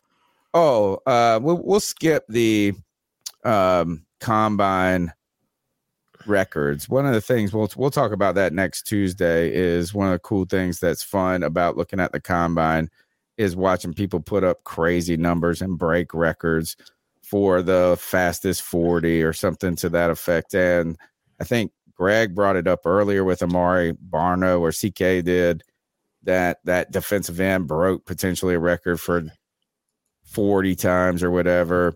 Um, so let's just finish up with this the couple of NFL news notes, and then we'll get into the ice up picks related to the Carolina Panthers. Jim Bob Cooter has signed with uh, the Indi- or the Indianapolis Colts are going to be hiring what some people ultimately wanted to be the Carolina Panthers coaching staff, which is the Steichen as the head coach. And now Jim Bob Cooter, who the Carolina Panthers uh, interviewed here, will be with the Indianapolis Colts. Uh, what do you think about the Colts hiring? Do you feel more confident about the Indianapolis Colts coaching staff or the Arizona Cardinals coaching staff who got the defensive coordinator? who got the better deal? The Lions, man. Who doesn't love Cooter, bro? Come on. No, the Colts. You The mean. Colts. The Colts. Oh. yeah. Yeah, Colts, whatever. Whoever he goes to, Cooter. The, Colts, got the better No, deal. because I think, they- uh, Yeah. Coordinators from the Eagles, right? CK, both yeah, uh, it the- Steichen the comes defensive from. coordinator went to Arizona. The offensive coordinator went to to to Indianapolis. I think the Indianapolis Colts have the better deal right now. I am curious though. I know we were. I mean, I, I, since we're talking about it, just for a second, have we heard much about Sean Payton's coaching staff in Denver? No, not too much. I've heard a lot about people leaving it. Yeah, that's what I've heard as well. And they've wanted to retain people. I mean, we've we've we've literally stolen the our defensive coordinator from them. Yeah, and there was a another coach that has I saw was I don't know who it was, but does that kind of tell us something about is Payton kind of one of those guys where it is about him? I think that, but I also think that their situation is still horrendous. Like, I, I don't look at their circumstance and see them fixing it overnight. Right? They're gonna. That's gonna be a a real overhaul to try to fix what's going on in Denver. Eric Bieniemy is a is the offensive coordinator for the Washington Commanders under Ron Rivera. Uh, clearly, we've talked ad nauseum in the football world about Bieniemy's status. Um, should he be a head coach? Is this reflective of, you know, systemic racism in the NFL and to that effect? A lot of people said that Eric Bieniemy shouldn't have gone to uh, to Washington at all. Um, so that was in the news, and then Sh- uh, Shady McCoy, what's his name? What's his first name? Whatever McCoy, LeSean McCoy. Sean McCoy. He came out and had and said this, and kind of took the uh, perspective that the people who were hesitant on Bieniemy weren't out of line entirely. And, and now people went upset, got upset because he said like he didn't think he was going to be good or great. But what we've come to learn is this is Bieniemy is kind of in a funky predicament because he's in the shadow of Andy Reid. Was or was, you're right. Yeah, was. Mm-hmm. And he was also the run game coordinator, a former running back, I believe, in the NFL. And he wasn't involved in the passing game on that Kansas City Chiefs team, from what we're hearing now. And they never even ran the ball in Kansas City. Not so, yeah. I mean, would you ever bet on prize picks on a Kansas City running back? No, I wish I would have in the Super Bowl. I would have won a whole lot more money. Really? that was the one time. Yeah.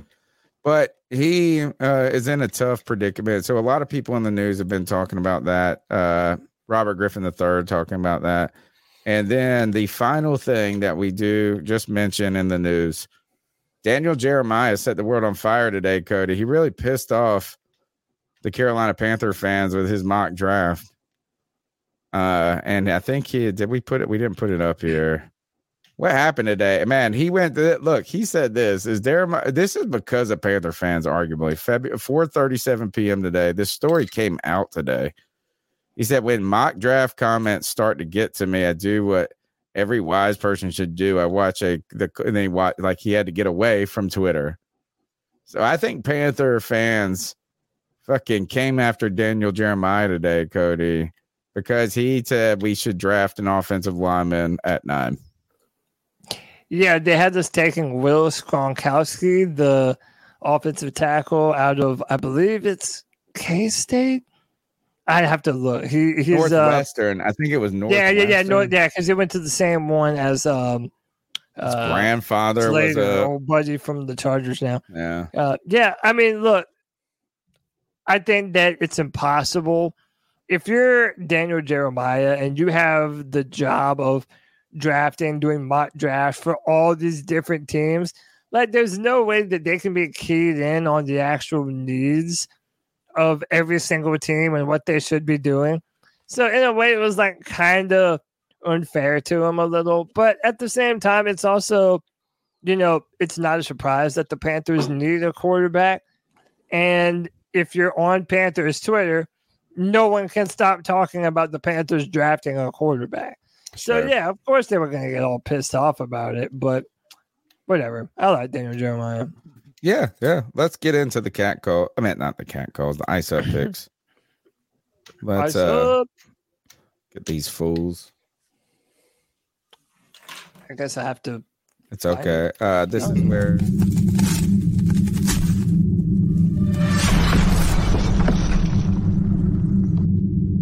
Ice up, son. Ice up. Welcome to the longest running segment on the longest running Panthers podcast, where we pay homage to Steve Smith and we step outside the boundaries of life. Uh, nothing is off the grid, nothing is unfair game as we tell someone to ice up, toughen up to get it together. We've iced up 12 year old kids in Oklahoma that we've never met, or I have. I've iced up myself. I've even iced up my wife on this podcast, and that is a big risk in life. Who are we telling to ice up, toughen up together? Mine is like a three combo, so I feel like it needs to be middle. Okay. Yeah, that's fine. I mean, I'll, I'll go first. I don't have a video or anything to show today. Um, but I had, I saw this on Twitter and it really got me going, man. And, you know, especially on Twitter, I try not to speak about things of a political nature, largely because I fucking hate politics. And if you're Democrat or Republican, I hate you equally. Like, I don't care, man. Politics is so shit to me. But uh, the New York Times put out an article. If you didn't know, there was a train derailment in Ohio, and it spilled a ton of toxic chemicals into the community of East Palestine. It's in northern Ohio. And it's been a big deal. And the mainstream media outlets, for a large part, have not been talking about it. And when they do, they say some shit like this. This is from the New York Times. After a train carrying toxic material derailed in Ohio this month, right wing commenters have been particularly critical of the response, using the crisis to sow distrust about government agencies and suggest that the damage could be irreparable. So this really kind of pissed me off because, yeah, uh, so what I put was so let me get this straight. To be critical of oil and chemical companies polluting our environment while showing outrage towards the government's painfully slow response is all of a sudden a right wing issue now. Dude, it really pissed me off. It super upset me because in today's culture, we have to frame everything as right and left, Democrat and Republican. It's not like we can just say, hey, oil spill bad. Maybe we should take care of average, everyday Americans that are suffering because of incompetence on the part of government, re- regardless of if it's fucking Democrat or Republican. So, to the New York Times and this, you know, bullshit government rag that does nothing but spit propaganda, ice up, son. Ice up, ice up, and on the heels of that, this was my this is my haymaker. This is like my real ice up, and then I have to give you my fun ones, right? Because it can't just be us jumping off a bridge. Uh, Representative Marjorie Taylor Greene. Um, I'm pretty sure she's a representative. Make sure if I said that. Yeah, Congresswoman. Then when I uh, misspeak, she put this on Twitter. Uh, and this sent me into that spin that you were in, Cody, about like where just something grabs a hold of you a little bit more than you know that it should. And uh, this one really pissed me off. Like it was on my mind yesterday. Marjorie Taylor Greene, she said, We need a national divorce. Uh, and she's a congressman. She said, or a congresswoman. She said, we need to separate by red and blue states and shrink the federal government. Everyone I talk to says this from the sick and disgusting woke culture issues shoved down our throats to the Democrats' traitorous, um, treacherous, traitorous American last policies. We are done. Uh, so the first thing that sent me into a spiral on this is how casually she's throwing. I mean, like It's she doesn't. She, she's so dumb that she doesn't recognize that that means a civil war. Oh, that's why Civil War was trending on Twitter this morning. Yeah, no, she doesn't recognize that that's what that. And then the other thing she's so dumb to recognize is that just because there's red and blue states, it does that acts like we're just like a singular political response in those in her own right. fucking state. She has two lip like there's a lo- the two senators are Democrat. She's not even in the state that she wants. She's in the wrong color. Hmm. And then on top of this, so I mean, this is like you can't casually throw this. This is like someone who says, like, man, I'll fuck you up. I want to fight. And then when the person says they really want to fight, they're like, oh shit, I didn't want to fight. She's throwing around language as a and and this ain't just someone on Twitter. This is a fucking congresswoman. Mm-hmm. That is the uh, the this is actually traitorous talk if there's anything. And on top of that, it's just unpatriotic at the very least, the very minimum. But for all those fucking woke ass liberalists, there was a time where people said this same ass shit. A bunch of Southern slave owners used to say this about some woke ass abolitionist Northerners all the time. So, like, shut the fuck up, lady. We are, you know what? I'm icing uh, up the people of this this fucking voting district. I'm icing up our republic for electing idiots like this. We need to elect better. We need to elect people of the caliber of Frank Reich, Jim Caldwell. That's the type of leadership and integrity we need in politics. That caliber, that competency that we just got for the Carolina Panthers.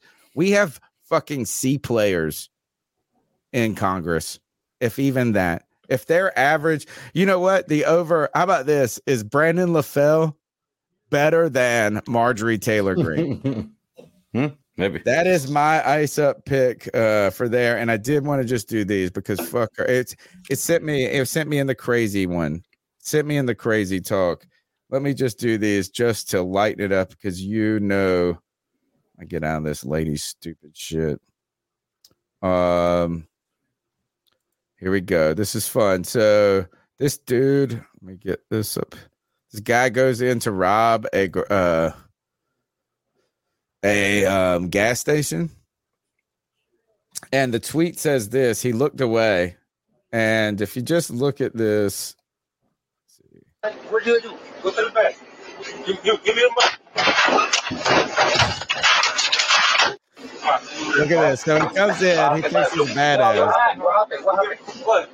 What do you do? Go to the back. Give, give, give me the That dude just do a casual shot on him. Uh, I can't stop it now. The Yeah, I don't know what it is. He shoots him with something.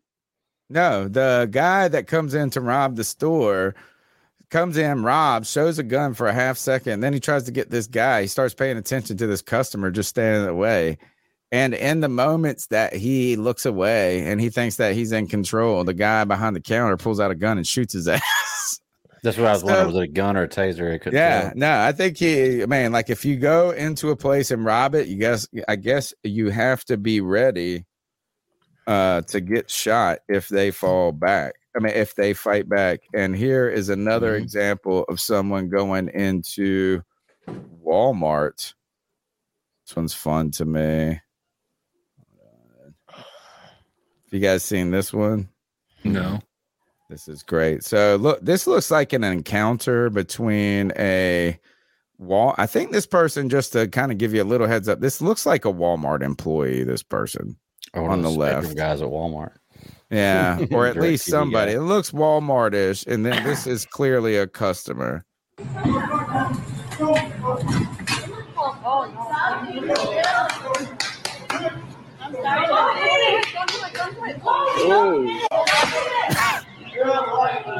What? He deserved it. It looks like.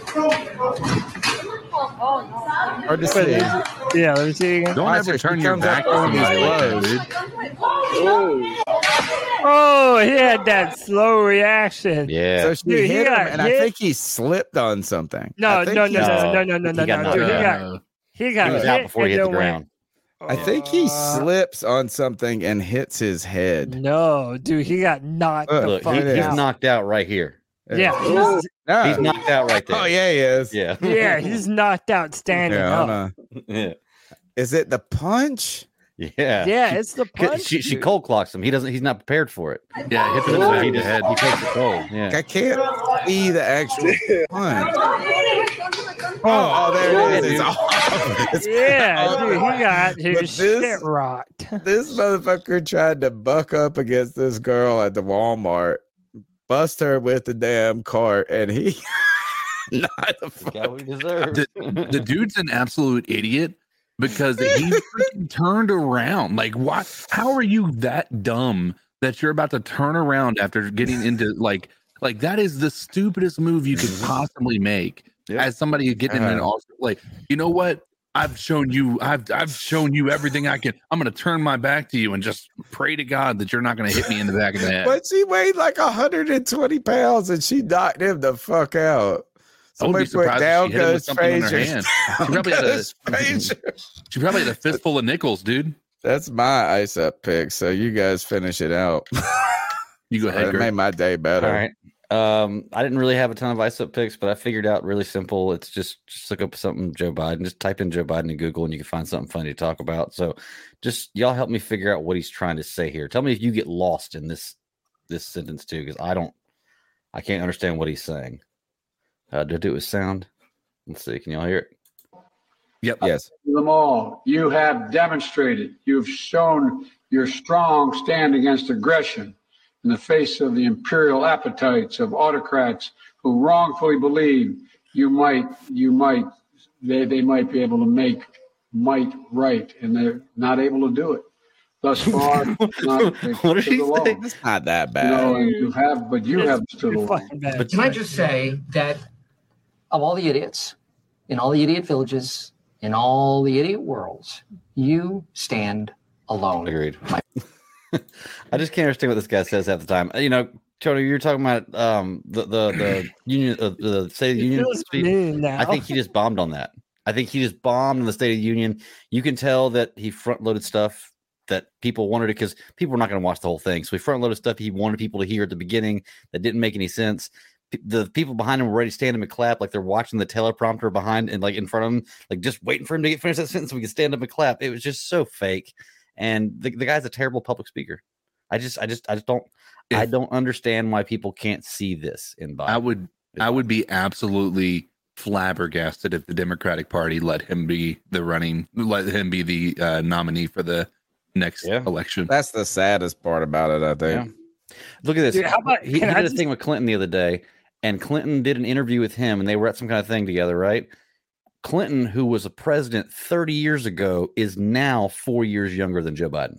Just saying. Clinton was also the youngest president since uh, John F. Kennedy at he the was president time. 30 uh, years ago, and he's younger than the current president. And Biden is the oldest president, I think, in history. Yeah. Is that Yeah, right? He's got to be. So he Might be the oldest we've ever had. It's it's it's and he's going to start World War Three, by the way. Yep. So I'm slicing Um, up Joe Biden. But uh but so I'll go with mine. Uh mine is also in the vein of of you know, maybe on the vein of more conspiracy theory than anything else.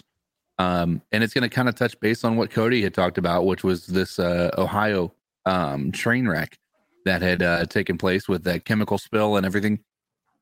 There's a lot of inconsistencies that had occurred with that. You know, one they've admitted that they were not upfront about the um the amount of toxins that were actually are the different types of uh, you know, chemicals that were involved. Um, they've also uh, there's so vinyl chloride is the biggest one, I think, right? They and this is something I watched a video on. So again, this is not my own personal research; it's something else um, that somebody else had done. But the CDC, I believe, has a uh, like a, a almost an info sheet on vinyl chloride. Right? They had hadn't updated it since 2004 or something like that, 2006 and about 11 days before the train wreck and the first time in 17 years they updated the info sheet for that specific chemical right before the accident that happened right? So that's one and they actually updated it with less information about how to protect your kids from it how to do like the c- cancer aspects to it. What's the name of it again? vinyl chloride i think. Vi- the, the name alone sounds ridiculous. right. Um and so that that that that part is interesting right? The other part is when you start to really dive into this they also had a movie just recently that released called white noise that had adam driver on it uh as the star and it was basically the exact plot of this movie. Now here's what's weird about it. It was filmed in the same area and actors from the, the like actual extras were from this town. And when you when mm. i say it's like it is it's just so like go watch white noise. The first half of the movie is all you need to watch. It's a weird movie. The first half is all that matters. It is unbelievably just pinpoint accurate to what they've got going on right now in ohio and that just released this year or last year, uh, early last year, late last year on Netflix. And all of this stuff that's happening is just absolute just craziness because now you think about that combined with all this stuff with the spy satellites with the fact that this world war three stuff is about to start you know really taking Russia flight. and China meeting together. Russia, China meeting together, uh, Biden making a trip to the Ukraine, causing a literal like causing Putin to with like suspend his treaty with America with the with regards to nuclear uh, sites. Like th- this is like escalating quickly, guys. Like and so the world is just in a weird spot, and the fact that the government continues to lie to us and that uh, we've just have these weird inconsistencies that you can't really pinpoint why, but it's just it's too coincidental for it to not be associated with something. It- there's too many of those that have been happening. I just don't understand it, but uh, I'll let everybody else do the you know smart research that I'm not capable of doing to find out. But it's just uh, I just wanted to point that out. So um, ice up, government. Ice up. Ice up. That's the C3 Panthers podcast brought to you by CarolinaCatChronicles.com, where every Tuesday night into Wednesday morning we chop up the latest Panthers news and opinions from the fan perspective. Got a lot of cool stuff on uh, YouTube's. The YouTube's convinced me to care, where Cody Lashney tries to convince the curmudgeon dad to care. What the irony about this is, is that he doesn't care about David Gettis, and I don't care about fucking Shi Smith. That though is a fun show where Cody Lashney trying to attack in the first episode, my man tried to teach me, tried to t- convince me to draft a fucking tight end at nine. How about guns blazing, baby? What I else I say? Down goes Frazier. Down goes Frazier again. But we got a lot of good content. We're close to 5,000 views. I mean, subs. Hit us up, man. We've been growing, and it's growing because we want this to be a community. I don't want this show to be about me. I want it to be about us.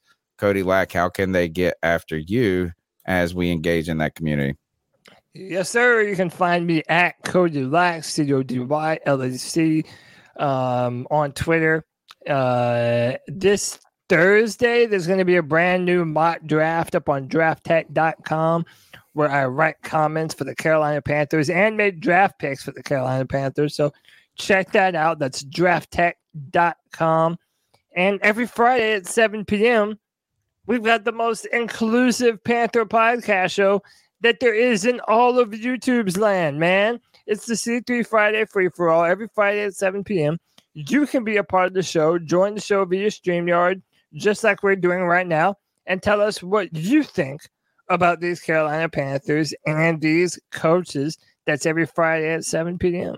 CK, make them moist one last time. Yeah, you can find me on social media under Code Dizzle Ellen. But uh and here, obviously we'll be here uh, every Tuesday and uh hopefully some more content. Um and uh yeah, just right The now. Saturday of the combine, not this Saturday, but the following Saturday. Let's shoot for a watch along.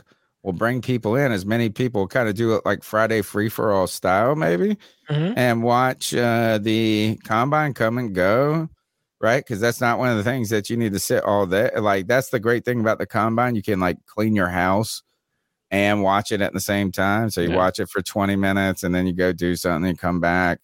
Uh Greg, so we might do those watch alongs, but they can watch along with you at times talking about uh really the coolest things that aren't the Carolina Panthers. How can they get after you? All kinds of stuff, man. You can find me at the Bat Daddy 52 on Twitter and uh, check out my other show, Geeks Chasing Squirrels Across the Multiverse.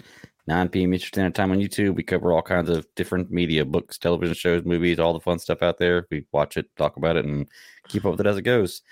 And then during the basketball playoffs, there may be another playoff podcast that pops up temporarily to test the waters, just to see, just so we can show everybody why the NBA playoffs are so much better than the NFL playoffs.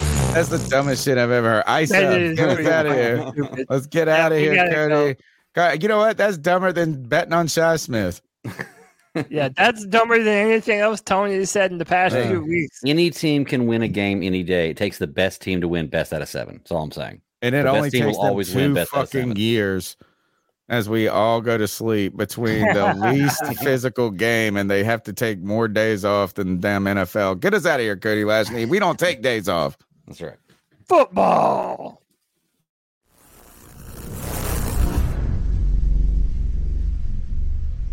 Brain fog, insomnia, moodiness, weight gain. Maybe you think they're just part of getting older, but MIDI Health understands that for women over 40, they can all connect to menopause. It's at the root of dozens of symptoms we experience, not just hot flashes. MIDI clinicians are menopause experts, offering safe, effective, FDA approved solutions covered by insurance. 91% of MIDI patients get relief from symptoms within just two months. Book your virtual visit today at joinmidi.com.